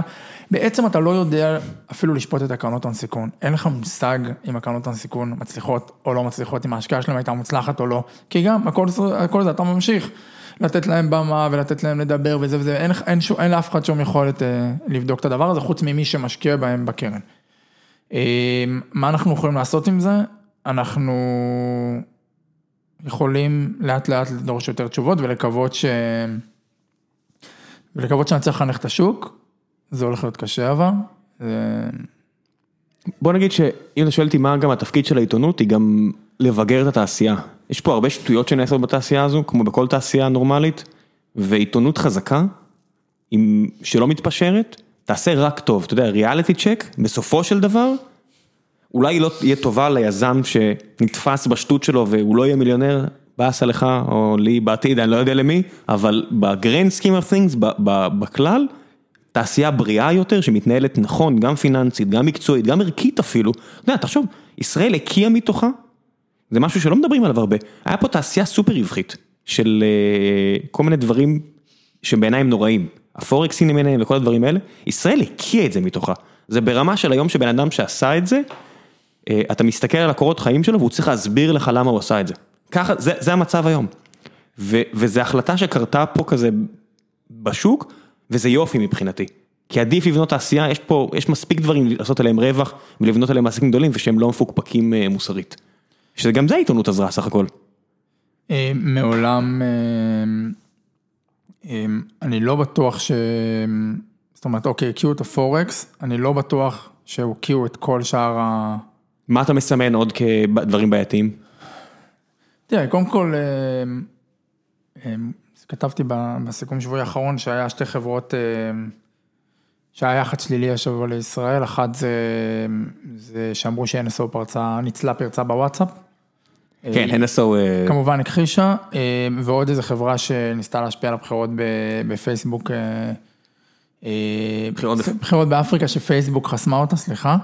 אה, ובעצם, זאת אומרת, זה עושה יח"צ שלילי. עכשיו אפשר לדבר על סייבר התקפי, אבל סייבר התקפי מחובר אה, עמוק לצבא, זה לא בדיוק הפורקס וה... זה, אבל ברור שזה, שאנחנו מייצאים פתרונות שלא... אני, אני מודה שבזה אה, אין לי מושג, בגלל שלא שירתי ביחידה טכנולוגית, לא. אז אני לא, אני מודה שאני פשוט, אני ניזון רק משמות, אני לא באמת יודע מה החברות האלה עושות, אני מודה, אין, יש לי חור גדול בהשכלה פה, ויובל דיסקין היה פה ואמר שהוא נגיד לא עושה דברים כאלה, הוא לא מתעסק העולם השלישית, הוא לא מתעסק בארץ למשל, ואני הרמתי גבה על מה, למה לא להתעסק בארץ, ואז התפוצץ על כל מה שקרה עם אה, גנץ בבחירות, אמרתי, אה אוקיי, כנראה- אולי, אולי הוא יודע על מה הוא מדבר שהוא לא מתעסק בארץ. אבל אני מודה שאין לי, אני לא, אני לא יכול אפילו לנהל את השיח הזה, כי אני לא יודע באמת מה החברות האלה עושות. אני יודע אני לא ש-NSO מספיק יודע, אני- אבל אני איך חושב... תדע? נכון, אבל אני חושב שזה גם, גם שם יש איזה קשר שתיקה, כי זה קשור לצבא וזה, אבל שוב, אני גם לא רוצה לנפח משהו שאני לא יודע, אבל בגדול, פתרונות סייבר התקפי זה לא הדבר הכי ערכי בעולם, זה ברור לכולם. אה, זהו, אני לא חושב שיש עוד איזה, לא עולה לי כרגע. אמ, אולי אני חותך עכשיו לשיחה שלנו וכנראה יש דבר, אני, אין לי דברים שאני חושב עליהם אבל אולי הייתי צריך לבוא יותר מוכן. טוב, אני אנסה לחשוב על זה בעשר דקות שנותרו לנו. יונתן אה, מלמנט שואל, אה, מה הם בכלל צריך לעשות עם חברות שמכניסות מיליארדים בשנה בישראל אבל לא משלמות מיסים, גוגל ופייסבוק, וחוץ ממיסים איך אפשר לדרוש מהחברות האלה לקחת יותר אחריות לגבי התכנים שהם מפורסמים אצלן, במיוחד כשהמשרדים שלהם בארץ מתנערים מכל אחריות וטוענים שצריך ליצור קשר עם ההנהלה העולמית, שכמובן לחלוטין בלתי נגישה לאזרח הממוצע. יש פה הרבה שאלות. אני מודה שאני לא אה, מספיק מכיר את ההתנהלות מול פייסבוק בארץ, זאת אומרת מבחינת הלקוחות, אנשים שרוצים להוריד פוסטים וכאלה, אם, אם לשם כיוונה השאלה. אני, אני, אני מכיר ואני יכול להגיד, זה פשוט לא מה שהם עושים בארץ, אז המשרד הזה לא בארץ, כאילו מה אתם רוצים מהאנשים האלה, לדרוש שהם יעשו את התפקיד שהוא לא שלהם, אני לא מבין אפילו את הטענה הזו. נכון, זה, אני, כאילו אני מבין, אבל... תוקפים. אישית את עדי ותוקפים אישית כל מיני חבר'ה כאלה, אפילו את יוסי מטיאס מגוגל וכל מיני כאלה, אבל זה לא התפקיד שלהם, מה אתם רוצים שהם יעשו? אה, נכון, מצד שני, שוב אין מצד שני, אבל אתה יודע, הם מקבלים את היח"צ בארץ ואתה לא יכול לדרוש מהם תשובות, אז יש בזה משהו קצת אז אל תביאו את היח"צ, אני אומר נכון. כאילו, אבל, אבל זה לא התפקיד שלהם. נכון, אבל... היא אחראית על אה, פרסום, והוא אחראי, יוסי אחראי על פיתוח של גוגל, מה, מה קשור לתכנים, כאילו יושבים החבר'ה באירלנד או בארצות הברית, זה לא, זה העבודה שלהם. נכון, אבל... אה, זה, זה כמו לדרוש תשובות מפולקסווגן על, על השטות שהם עשו עם הזיהום אוויר, מהיבואן בארץ. אז אל תביאו את היח"צ. זאת אומרת, אין בעיה. כל עוד אתה, לא, אבל כל עוד אבל- אתה מסתובב כן. באיזה טייטל של מנכ"ל, מרכז מקומי, אז אתה גם תספוג את התשובות, זה שאין לך באמת תשובות ולא באמת אתה הכתובת, זה נכון. אבל אני, באופן כללי, מבחינת רגולציה ודרישות מענקיות, אני לא מאמין שלישראל יש שום יכולת להשפיע על מיסים? על, על, מיס, על מיסים, על מיסים אולי, אבל בואו נתמודד שנייה עם המיסים של אינטל וכל מיני חברות שאנחנו נותנים להם וזה, אנחנו לא נפתור את המרוץ מיסוי העולמי של פייסבוק וגוגל. אנחנו להיות מעורבים בחלק מפתרון בינלאומי כזה או אחר, חוץ מזה שכל העובדים האלה מקבלים משכורות מאוד יפות, הם משלמים מיסים, כן? בואו לא נברח מזה ש... נכון, אני... אז מיסים של חברות שפייסבוק עצמה מרוויחה בארץ כסף ולא משלמת, סבבה, אפשר לנהל דיון על האם זה תורם, ואז יבוא לך אמזון ויגידו לך שם, בצדק שאמזון משלמת משכורות גבוהות ופוגעות בסטארט-אפים, זאת אומרת, לזה, למרכז הפיתוח האלה יש יתרונות ויש חסרונות, והמשכורות גבוהות זה לפעמים פוגע ביכולת, אה, בטח שלך, לגייס עובדים. זאת אומרת, אני לא... tough nuggies, אני אומר את זה לעצמי ולכל יזם שמתבכיין על הסיפור הזה, tough nuggies. לא, זה... בסופו של דבר העובדים האלה, אה, אם יש להם אפשרות עכשיו להרוויח משכורת מאוד יפה ולהיות בחברות האלה וללמוד, בוא נזכור שגם כל ההייטק פה ניזון מחבר'ה שיצאו מהחברות האלה, כי הייתה פה IBM בשנות ה-60, והיה פה את טקסס אינסטרומנט שיצאו ממנה, והיה פה את אפל שעכשיו יוצאים ממנה. הרווחנו המון מהחברות האלה שהקימו פה מרכזי פיתוח, ועכשיו להתהפך עליהם לא ולהגיד שהם עושות את התעשייה. אני לא חושב שזה, אני לא חושב עושות את התעשייה, ואני לא חושב שזה אותו סיפור. וכמו שאתה יכול לבוא ולהגיד, אוקיי, אז כל העולם מרוויח מהאייפון, אז יאללה, בואו תדרסו עם החנות אפליקציות שלכם. אתה יודע, זה כאילו, העולם מורכב. אין בעיה, אני, אני מוכן לעשות את זה אפור, אבל לא אפס ואחד, הן לא הורסות את התעשייה בזה שהן מנפחות משכורות. בסופו של דבר הן צריכות להתחרות בדיוק כמו שכולם. אני יכול להציע דברים שאין לו, להגיד שאני יכול להציע כמוהן ושיש לי יתרון עליהם, לא, אני לא חי זה בסרט. שוק חופשי, אני לא חייב לאהוב את זה. זה בטוח, אני, אני, זה בטוח, אני יכול כן? להעביר על זה ביקורת, ואני יכול לחשוב שהן אה, הם- הם עושות נזק. חס וחלילה לא יכול- להגביל. זהו, חס לא נגביל אותם, זה לא, אני לא אומר שצריך להגביל אותם, אבל אני לא חייב לאהוב את זה. נכון, אני לא, אתה יודע, שעובד בא אליי ואומר לי, אני יכול, הנה, הנה מה שאני יכול להציע לך שהוא הגיוני פיננסית עבורי, והוא אומר לי, אבל אמזון הציעו לי ככה וככה, אני אומר, מברוק, נשמע מגניב. אם, אם, אם זה מה שאתה רוצה, תפאדל. נכון, פשוט לא צריך לדבר רק על המיסוי שלהם, בלי להבין שגם יש לזה נזק, אבל סבבה. כן, אה, הלאה. אה, מורי שואל, איזה תחום אתה מכסה, אה, כי זה ממש פופולרי, אבל לדעתך זה חרטא, ואיזה איזה תחום היית שמח לכסות יותר, אבל הוא יקבל אפס traffic. טוב, ניסיתי לחשוב על השאלה הזאת. אז קודם כל, אני חושב שאחד הדברים הכי, אה, זה לא תחום, אבל כל הביקורים של אה, מנכ"לים וגורמים מחברות ענק בארץ, בעיניי סיקור פרובינציאלי. חרטא. אה, אוקיי, בואו נתמודד, בואו כאילו נודה בזה, ישראל היא מדינה חשובה בתעשיית הטכנולוגיה העולמית. לגיטימי שיבקרו פה, בואו נפסיק להיות פרובינציאליים ולחשוב שזה איזה משהו מאוד מאוד מיוחד. אפשר אה, לחשוב גם הם יענו. מה מותר להם בכלל, אתה יודע, לענות. לא נכון, אתה, גם אם אתה לא יודע למה הם באו, נגיד עכשיו אה, אה, מנכ"ל וולמרט בארץ, אז אוקיי, כשאתה יודע ש Team8 אירחו אותו, אז יש לך איזה חשיבות קצת להיכרות אולי עם Team8, אגב, לא להיכרות עם וולמרט, כדי להבין ש Team8 עושה, ד- עושה דברים כאלה ומארחת ולמי היא מחוברת וכו'. יש הרבה מאוד חברות אה, סייבר שנותנות שירותים לוולמרט. אני אישית מכיר אפילו כמה. נכון, אבל היכולת. להביא את מנכ"ל, אה, מנ- מנכ"ל הארץ, אם באמת Team8 הביא אותם, אז, אז זה, אבל סתם, מנכ"ל וולמרט בארץ, מה אכפת לי, מה אני הולך לפגוש אותו בשוק, מה זה משנה? אוקיי, כולם באים לפה, כולם רוכשים פה, כולם רוצים פה לדעת, לשמוע, לראות את החדשנות, לקנות סטארט-אפים, בואו נפסיק להיות פרובינציאליים. עזוב את זה, הדברים האלה כל כך לא מעניינים בסופו של דבר, כאילו, אה, יצא לי לשבת עם אחד הבכירים של קוקה קולה לא מזמן. אה, כי רציתי גם להעביר לו איזשהו מסר והכל, ואני מגיע שם, אני אומר, אוי, זה כזו מכונת קלישאות, כאילו, שאתה רק מכניס מטבע ויוצא קלישאה, ואתה אומר, ברור, לא, אם זה, תאגיד של, אתה יודע, שהוא רק מוציא בפרסום 4 מיליארד, מה אני מצפה שהוא יגיד, כאילו? אם היו נותנים לי לרע, לא, אני מדבר על הביקורים שאפילו לא נותנים לך לשמוע אותו, כשמנכ"ל NVIDIA או לא, מנכ"ל פפסיקו אתה בארץ, חייב, אתה-. חייב לנסות להוציא ממנו משהו, ואני אומר, אני כמאזין, אני כל כך לא מצפה שתוציא ממנו משהו. אבל אני אומר, אני מדבר על ביקורים שאפילו לא. נתנו לך לדבר איתם, שסתם כן. אתה כותב שמנכ"ל וורלד מבקר בארץ, אז, אז לפעמים אתה צריך לעשות לזה פולו, כי אנשים רוצים לקרוא את זה, או אם אתה יודע, נגיד, שמנכ"ל סוני בא לארץ, אז אתה אומר, "אה, טוב, אני אכתוב את זה, כי אולי זה... אבל אני באמת חושב שזה פרובינציאלי, זה לא תחום, זה נישה, אבל זה... אבל באופן כללי אני חושב ש traffic זה issue. זה... מה הכוונה? אני חושב ש... לי יש אה, השגות אה, מאוד גדולות על אה, traffic. בוא נגיד, אני חושב ש traffic מניע פה יותר מדי אה, מה הכוונה? עיתונאים. שאנשים, אה, בוא נגיד, אה, מה, מספרים מסימילר ווב? מה... לא, יש לך, אתה יודע כמה אנשים נכנסים לכל כתבה, ו... אה, הטראפיק של הכתבות של עצמן? אוי, הכתבות כן, עצמן. כן, כן. ואני חושב ש... אני חושב שזה, שזה זה עוד שיקול שצריך לקבל אותו, כי מן הסתם כתבת ואף אחד לא קרא אותו, אז אתה יודע, זה כמו כן. עץ ביער וזה, אבל, אבל זה, זה צריך לשים לב שזה לא מקבל יותר מדי מקום, או שזה מקבל את המקום בקבלת ההחלטות שלך. אני לא בטוח שזה... כן, בטח למשהו שעדיין לא נבנה כמו שצריך פה, כמו עיתונות טק, שאתה יודע, כמו שאתה אומר, זה משתפר, אבל זה עדיין לא שם, אז יש שלב כמו סטארט-אפ, בהתחלה זה קשה, אין מה לעשות, אתה לא תקבל הרבה אהבה, ומתישהו אולי זה יצ- יצליח, ואתה חייב לצלוח לשלב הזה, ואתה יודע, to grind through. נכון, לגמרי. אתה חייב לבנות ערך אמיתי, וזה לוקח זמן. בסופו של דבר, אתה יודע. לא, לא כל כתבה חייבת להיות עם 12 טוקבקים של, אה, מזל טוב, כל הכבוד להם, אה. או שני ממורמרים שאומרים, אני יודע את האמת, זה לא שווה כלום. אני חושב ש... כן, אני חושב שצריך קודם כל לבנות איזו עיתונות רצינית, ואתה יודע, יש לנו איזו תקווה שקוראים יבואו, היא לא תמיד אה, מתגשמת. האמת שיש פה מישהו ששואל, לפני בערך עשר שנים ההייטק הישראלי התאפיין בהרבה פורנו וטולברים, האם גם כיום ישנן חברות שפועלות בתחום האפור, מה הוא חושב על זה ומה מחשבותיו על מגמת הבלוקצ'יין, אז התחום האפור שאלנו, אה, אמר, אמרת סייבר התקפי, לא חשבנו על דברים אחרים, אה, מה מחשבותיך על מגמת הבלוקצ'יין? יש מגמת בלוקצ'יין? אני חושב שבלוקצ'יין, אה, להבנתי, ואני לא מאוד מאוד מכיר את הטכנולוגיה, אני חושב שזו טכנולוגיה מאוד חשובה. לי יש אה, בעיה מאוד מאוד גדולה עם, אה, עם אה, ביטקוין, ומטבעות דיגיטליים וכו' וכו' וכו'. אגב, traffic, מי שמסתכל, מי שילך עכשיו באזור נובמבר 17 ויסתכל על האתרים, האתרים הכלכליים, לא רק בארץ אלא בעולם כולו, הם התחרפנו לגמרי. ביטקוין, ביטקוין, ביטקוין, ביטקוין, בוודאי, כל האייטמים היו על ביטקוין. שלאנשים יש בעיית הימורים, וזה יכול לתפוס הרבה צורות, ובסופו של דבר, שאנשים אומרים לי, אני אוהב את המטבע ההוא, ואני אוהב את המטבע ההוא, ואני עושה לו, אחי, יש לך בעיית הימורים, בוא נשים דברים על השולחן, אתה... עכשיו, אם אתה. שואל, אם אתה שואל אותי על תפקיד עיתונות, ושוב, זה בעולם, זה לא רק בארץ, חוסר אחריות.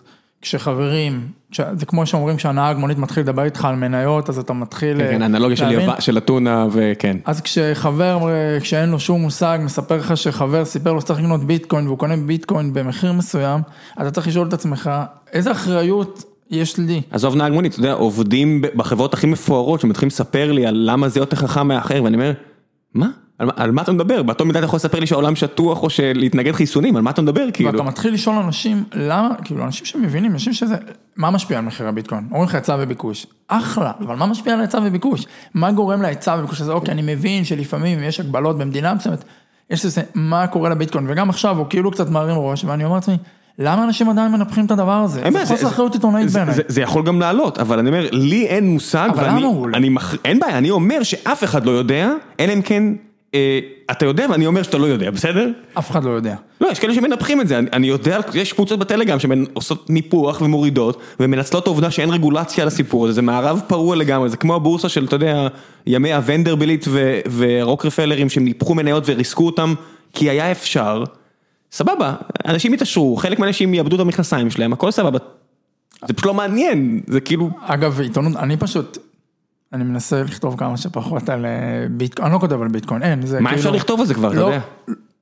לא כתבתי על זה אף פעם, לא מוכן שזה ייכנס למדור שלי, אני לא, אני לא רוצה את זה, בעיניי זה באמת, אה, לא אוהב את זה. ו, אבל מעניין ללכת ולבדוק, אגב עיתונות, איפה כל החברות שהבטיחו שתוכל לשלם דרכם בביטקוין? כאילו כל מיני חברות תיירות, חברות זה וזה וזה, נו, מה קרה? אני יכול לשלם בביטקוין או שאני לא יכול לשלם בביטקוין? באופן כללי, לחזור להבטחות עבר זה תמיד, אה, זה, זה תמיד כיף. כן. אה, בוא נעשה עוד שאלה אחת, אה, מה לדעתך הופך שאלה לשאלה טובה? איך אתה שואל שאלות באופן שונה בהיותך עיתונאי? אני לא יודע להגיד מה הופך שאלה בעיניי לשאלה טובה, אני חושב ש... אני חושב שאם אתה, יש לך שאלה קשה, אתה צריך לדעת, אם הגעת למצב שבנית את השיחה מספיק טוב כדי לשאול את השאלה הזאת וזה לא יהיה, כאילו נגיד, יפוצץ את הרעיון. זאת אומרת, אפילו יכול להיות שהבאת את המרואיין, זאת אומרת, הרי אם אני עכשיו נכנס ובשאלה הראשונה שלי שואלת אותך את השאלה הכי קשה, אז מה, מאיפה הבאתי את זה? לא הרווחת כלום. לא הרווחתי כלום, פוצצתי, עצבנתי את כולם, אבל אם הצלחתי לבנות את השיחה, ככה שהגעתי למצב שאפילו אולי אתה מעלה את עניין התחרות נגיד שלא רצית לדבר עליה, או הגעתי למרחק נגיעה מהשאלה הזאת, ולא פוצצתי, אז עשיתי משהו טוב בריאיון. זה לא בדיוק שאלה טובה, אבל רגע, יש לי שאלה שלא שאלת ואני רוצה... כן. שאלו על מה אני, אני חושב ששאלו על מה אני מוותר. איפה? מה שאלו,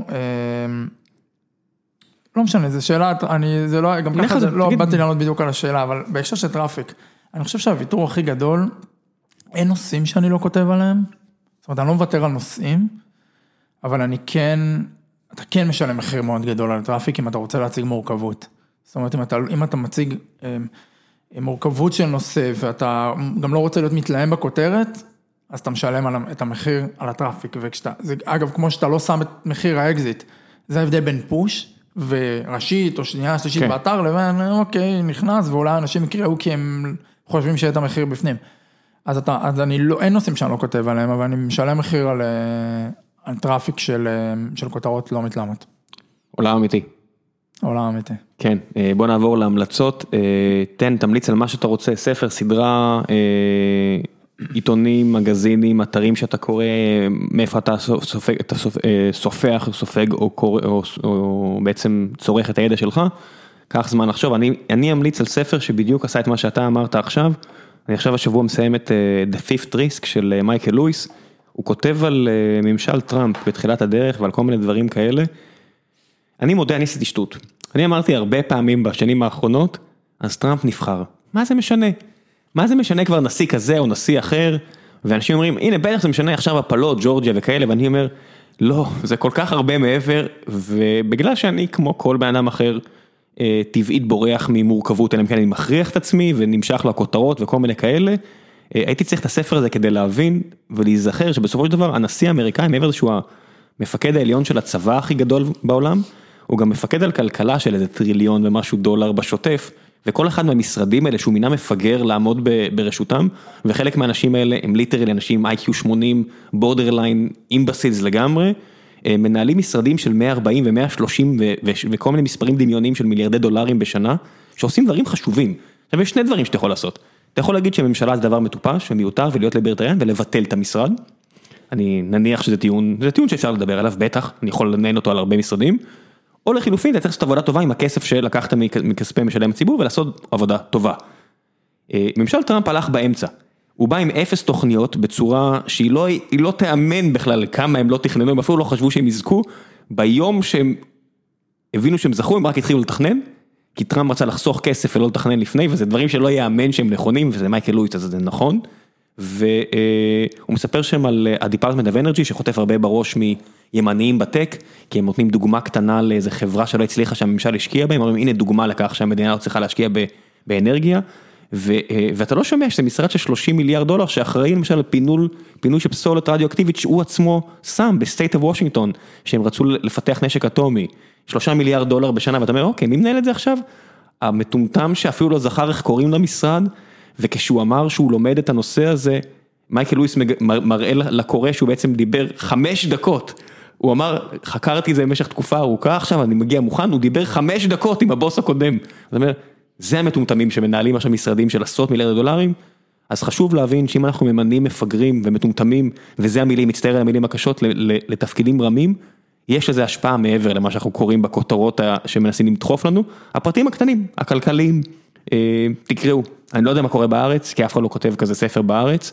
קודם כל אה, למייקל לואיס נראה לי תמיד המלצה טובה. כל הספרים שלו, אני פשוט עובר ספר ספר וממליץ, אז The Fifth Risk, כתוב בצורה מאוד שנונה, לא ארוך, אני אוהב דברים שהם לא ארוכים, זה או האזנה באודיבול לשש שעות, או ספר של לא יודע, 200 ומשהו עמודים, מאוד ממליץ, אה, The Fifth Risk, אה, הוא משתמש במילים הרבה פחות בוטות משלי, אבל המסר הרבה יותר בוטה משלי. ואני חושב שאם מדברים על כלכלה, אני לא, לא קראתי את הספר, אבל באופן כללי אתה רואה גם בהשפעה על תעשיית ההייטק גם את החרם על וואוי, שבעצם משפיע וגם השפיע על תעשיית ההייטק האמריקאית, כי היא ספקית של כל מיני חברות, נראה לי כמו אינטל וכו', אה, וגם אתה רואה את מלחמת הסחר שמשפיעה על הכלכלה העולמית, שמשפיעה גם על ישראל, שמשפיעה אה, על חברות כמו אפל. אה, אני לא כזה מוצלח בהמלצות, אני מודה. אני חושב שאם אנחנו מחברים את כל מה שדיברנו פה, אז קודם כל... רגע, אני אשים את הקישור לדף שלך, שזו המלצה אישית שלי. סבבה, קישור לדף תודה. שלך בפייסבוק, אה, כל- שבוע, באיזה יום זה יוצא? זה יוצא בשישי או ב... בדרך כלל בשבת. בסוף, אה, בסופי שבוע, אתה נותן את כן. הסיכום, מאוד ממליץ. בדרך כלל ביום שבת. אה, אגב, זה גם יוצא בניוזלטר, אז מי שרוצה להיות מנוי לניוזלטר, אז מעולה. אה, אחלה. אה, אני חושב שזה זה לא סדרה חדשה, אבל אני חושב ש Billions, מיליארד, מיליארד, מיליארדרים, כן, עונה רביעית כבר. אה, זו סדרה שקצת מלמדת על, המ, על, המ, על המאחורי הקלעים של אה, קצת מה שדיברנו פה, לא בהכרח הייטק, אבל... זה אומנם אופרת ההון, סבון, אבל אני- פיננסי. אני יוצא מנקודת הנחה שהרבה משם זה זה אופרת מספיק קרוב. סבון, אבל אני חושב שיש שם, כן, אני חושב שזה כן. קצת ציני וקצת אולי מוקצן, אבל אני חושב ש, שזה מאוד מעניין. אה, אני, מה אני קורא? אני קורא בעיקר אתרי שוק הון, כאילו ככה אני קורא טכנולוגיה, אני קורא את זה מה, אני חושב ש... איזה מהם? בלומברג? אני קורא הרבה וול סטריט ג'ורנל, אנחנו גם מתרגמים מוול סטריט ג'ורנל, אני קורא וול סטריט ג'ורנל, אני קורא בלומברג, אני קורא The Information, אני מנוי דה אינפורמיישן שזה אתר הייטק אה, כבד מאוד. כבד וגם גם עם מנוי, אה, עם מנוי חודשי, אבל אני חושב שיש שם עיתונאים מאוד רציניים, והם עושים חלק ממה שדיברנו שצריך לעשות. כן, מאוד רציני. אני אני מכריח את עצמי לקרוא, והרבה פעמים זה מתיש. אה, נכון, לפעמים אני מקשיב לפודקאסט ומדלג לקטעים, ש... ל- לפ- לחלקים שמעניינים אותי, אבל באופן כללי אני חושב שהם, הם- וככה אני מסתכל על תעשיית ההייטק, בגלל שהייתי כתב שוק הון כמה שנים בדה מרקר, אז היום אני מסתכל על תעשיית ההייטק בעיניים פיננסיות. כי אני אומר, טכנולוגיה בלי מודל עסקי היא לא רלוונטית. ו... יכולה להיות רלוונטית אם יש מודל עסקי ליד. אם- אם יש לך את הסרצ' אם יש לך את הסרצ' של גוגל, יש לך את הפריבילגיה לעשות מלא דברים לא עסקיים. לגמרי, וגם יכול להיות שיקנו אותך וזה, אבל כשאני רוצה להבין איפה המודל העסקי, כי בסופו של דבר, הרבה פעמים שוכחים מזה, או שהמודל העסקי לא עובד, או שאתה תלוי באיזה חברת ביטוח שתשלם את הפיצוי וכו' וכו' וכו'. אז כשאתה מסתכל מראייה פיננסית, אתה יכול לשפוט את החברות בצורה הרבה יותר אה, מדויקת בעיניי. אז ככה אני קורא את ה... אני לא קורא על טכנולוגיה, אני קורא על ביזנס. טוב מאוד. אה, טוב יעשו אם גם הרבה יזמים לא לא יזנחו את החלום או את המחשבה על איך לגדל עסק מפואר לטובת רק הביזנס, כי זה בעייתי בשלב הזה של הגרואות, אבל לא ישכחו ממנו. הנה טיפ, זה חוזר לנשוך אותך בטוסיק אם אתה לא עושה את זה בזמן, אה, כי העולם משתנה, וגם משקיעים כבר אה, שואלים מוקדם יותר ויותר, אז איך אתה הולך להרוויח כסף, וזה טוב מאוד שזה ככה. ובנימה זו, אה, נסיים, תודה רבה רבה שבאת. תודה רבה לך. אנחנו רק שבע דקות לתוך היותי דלעת, יאללה, ביי. ביי, תודה.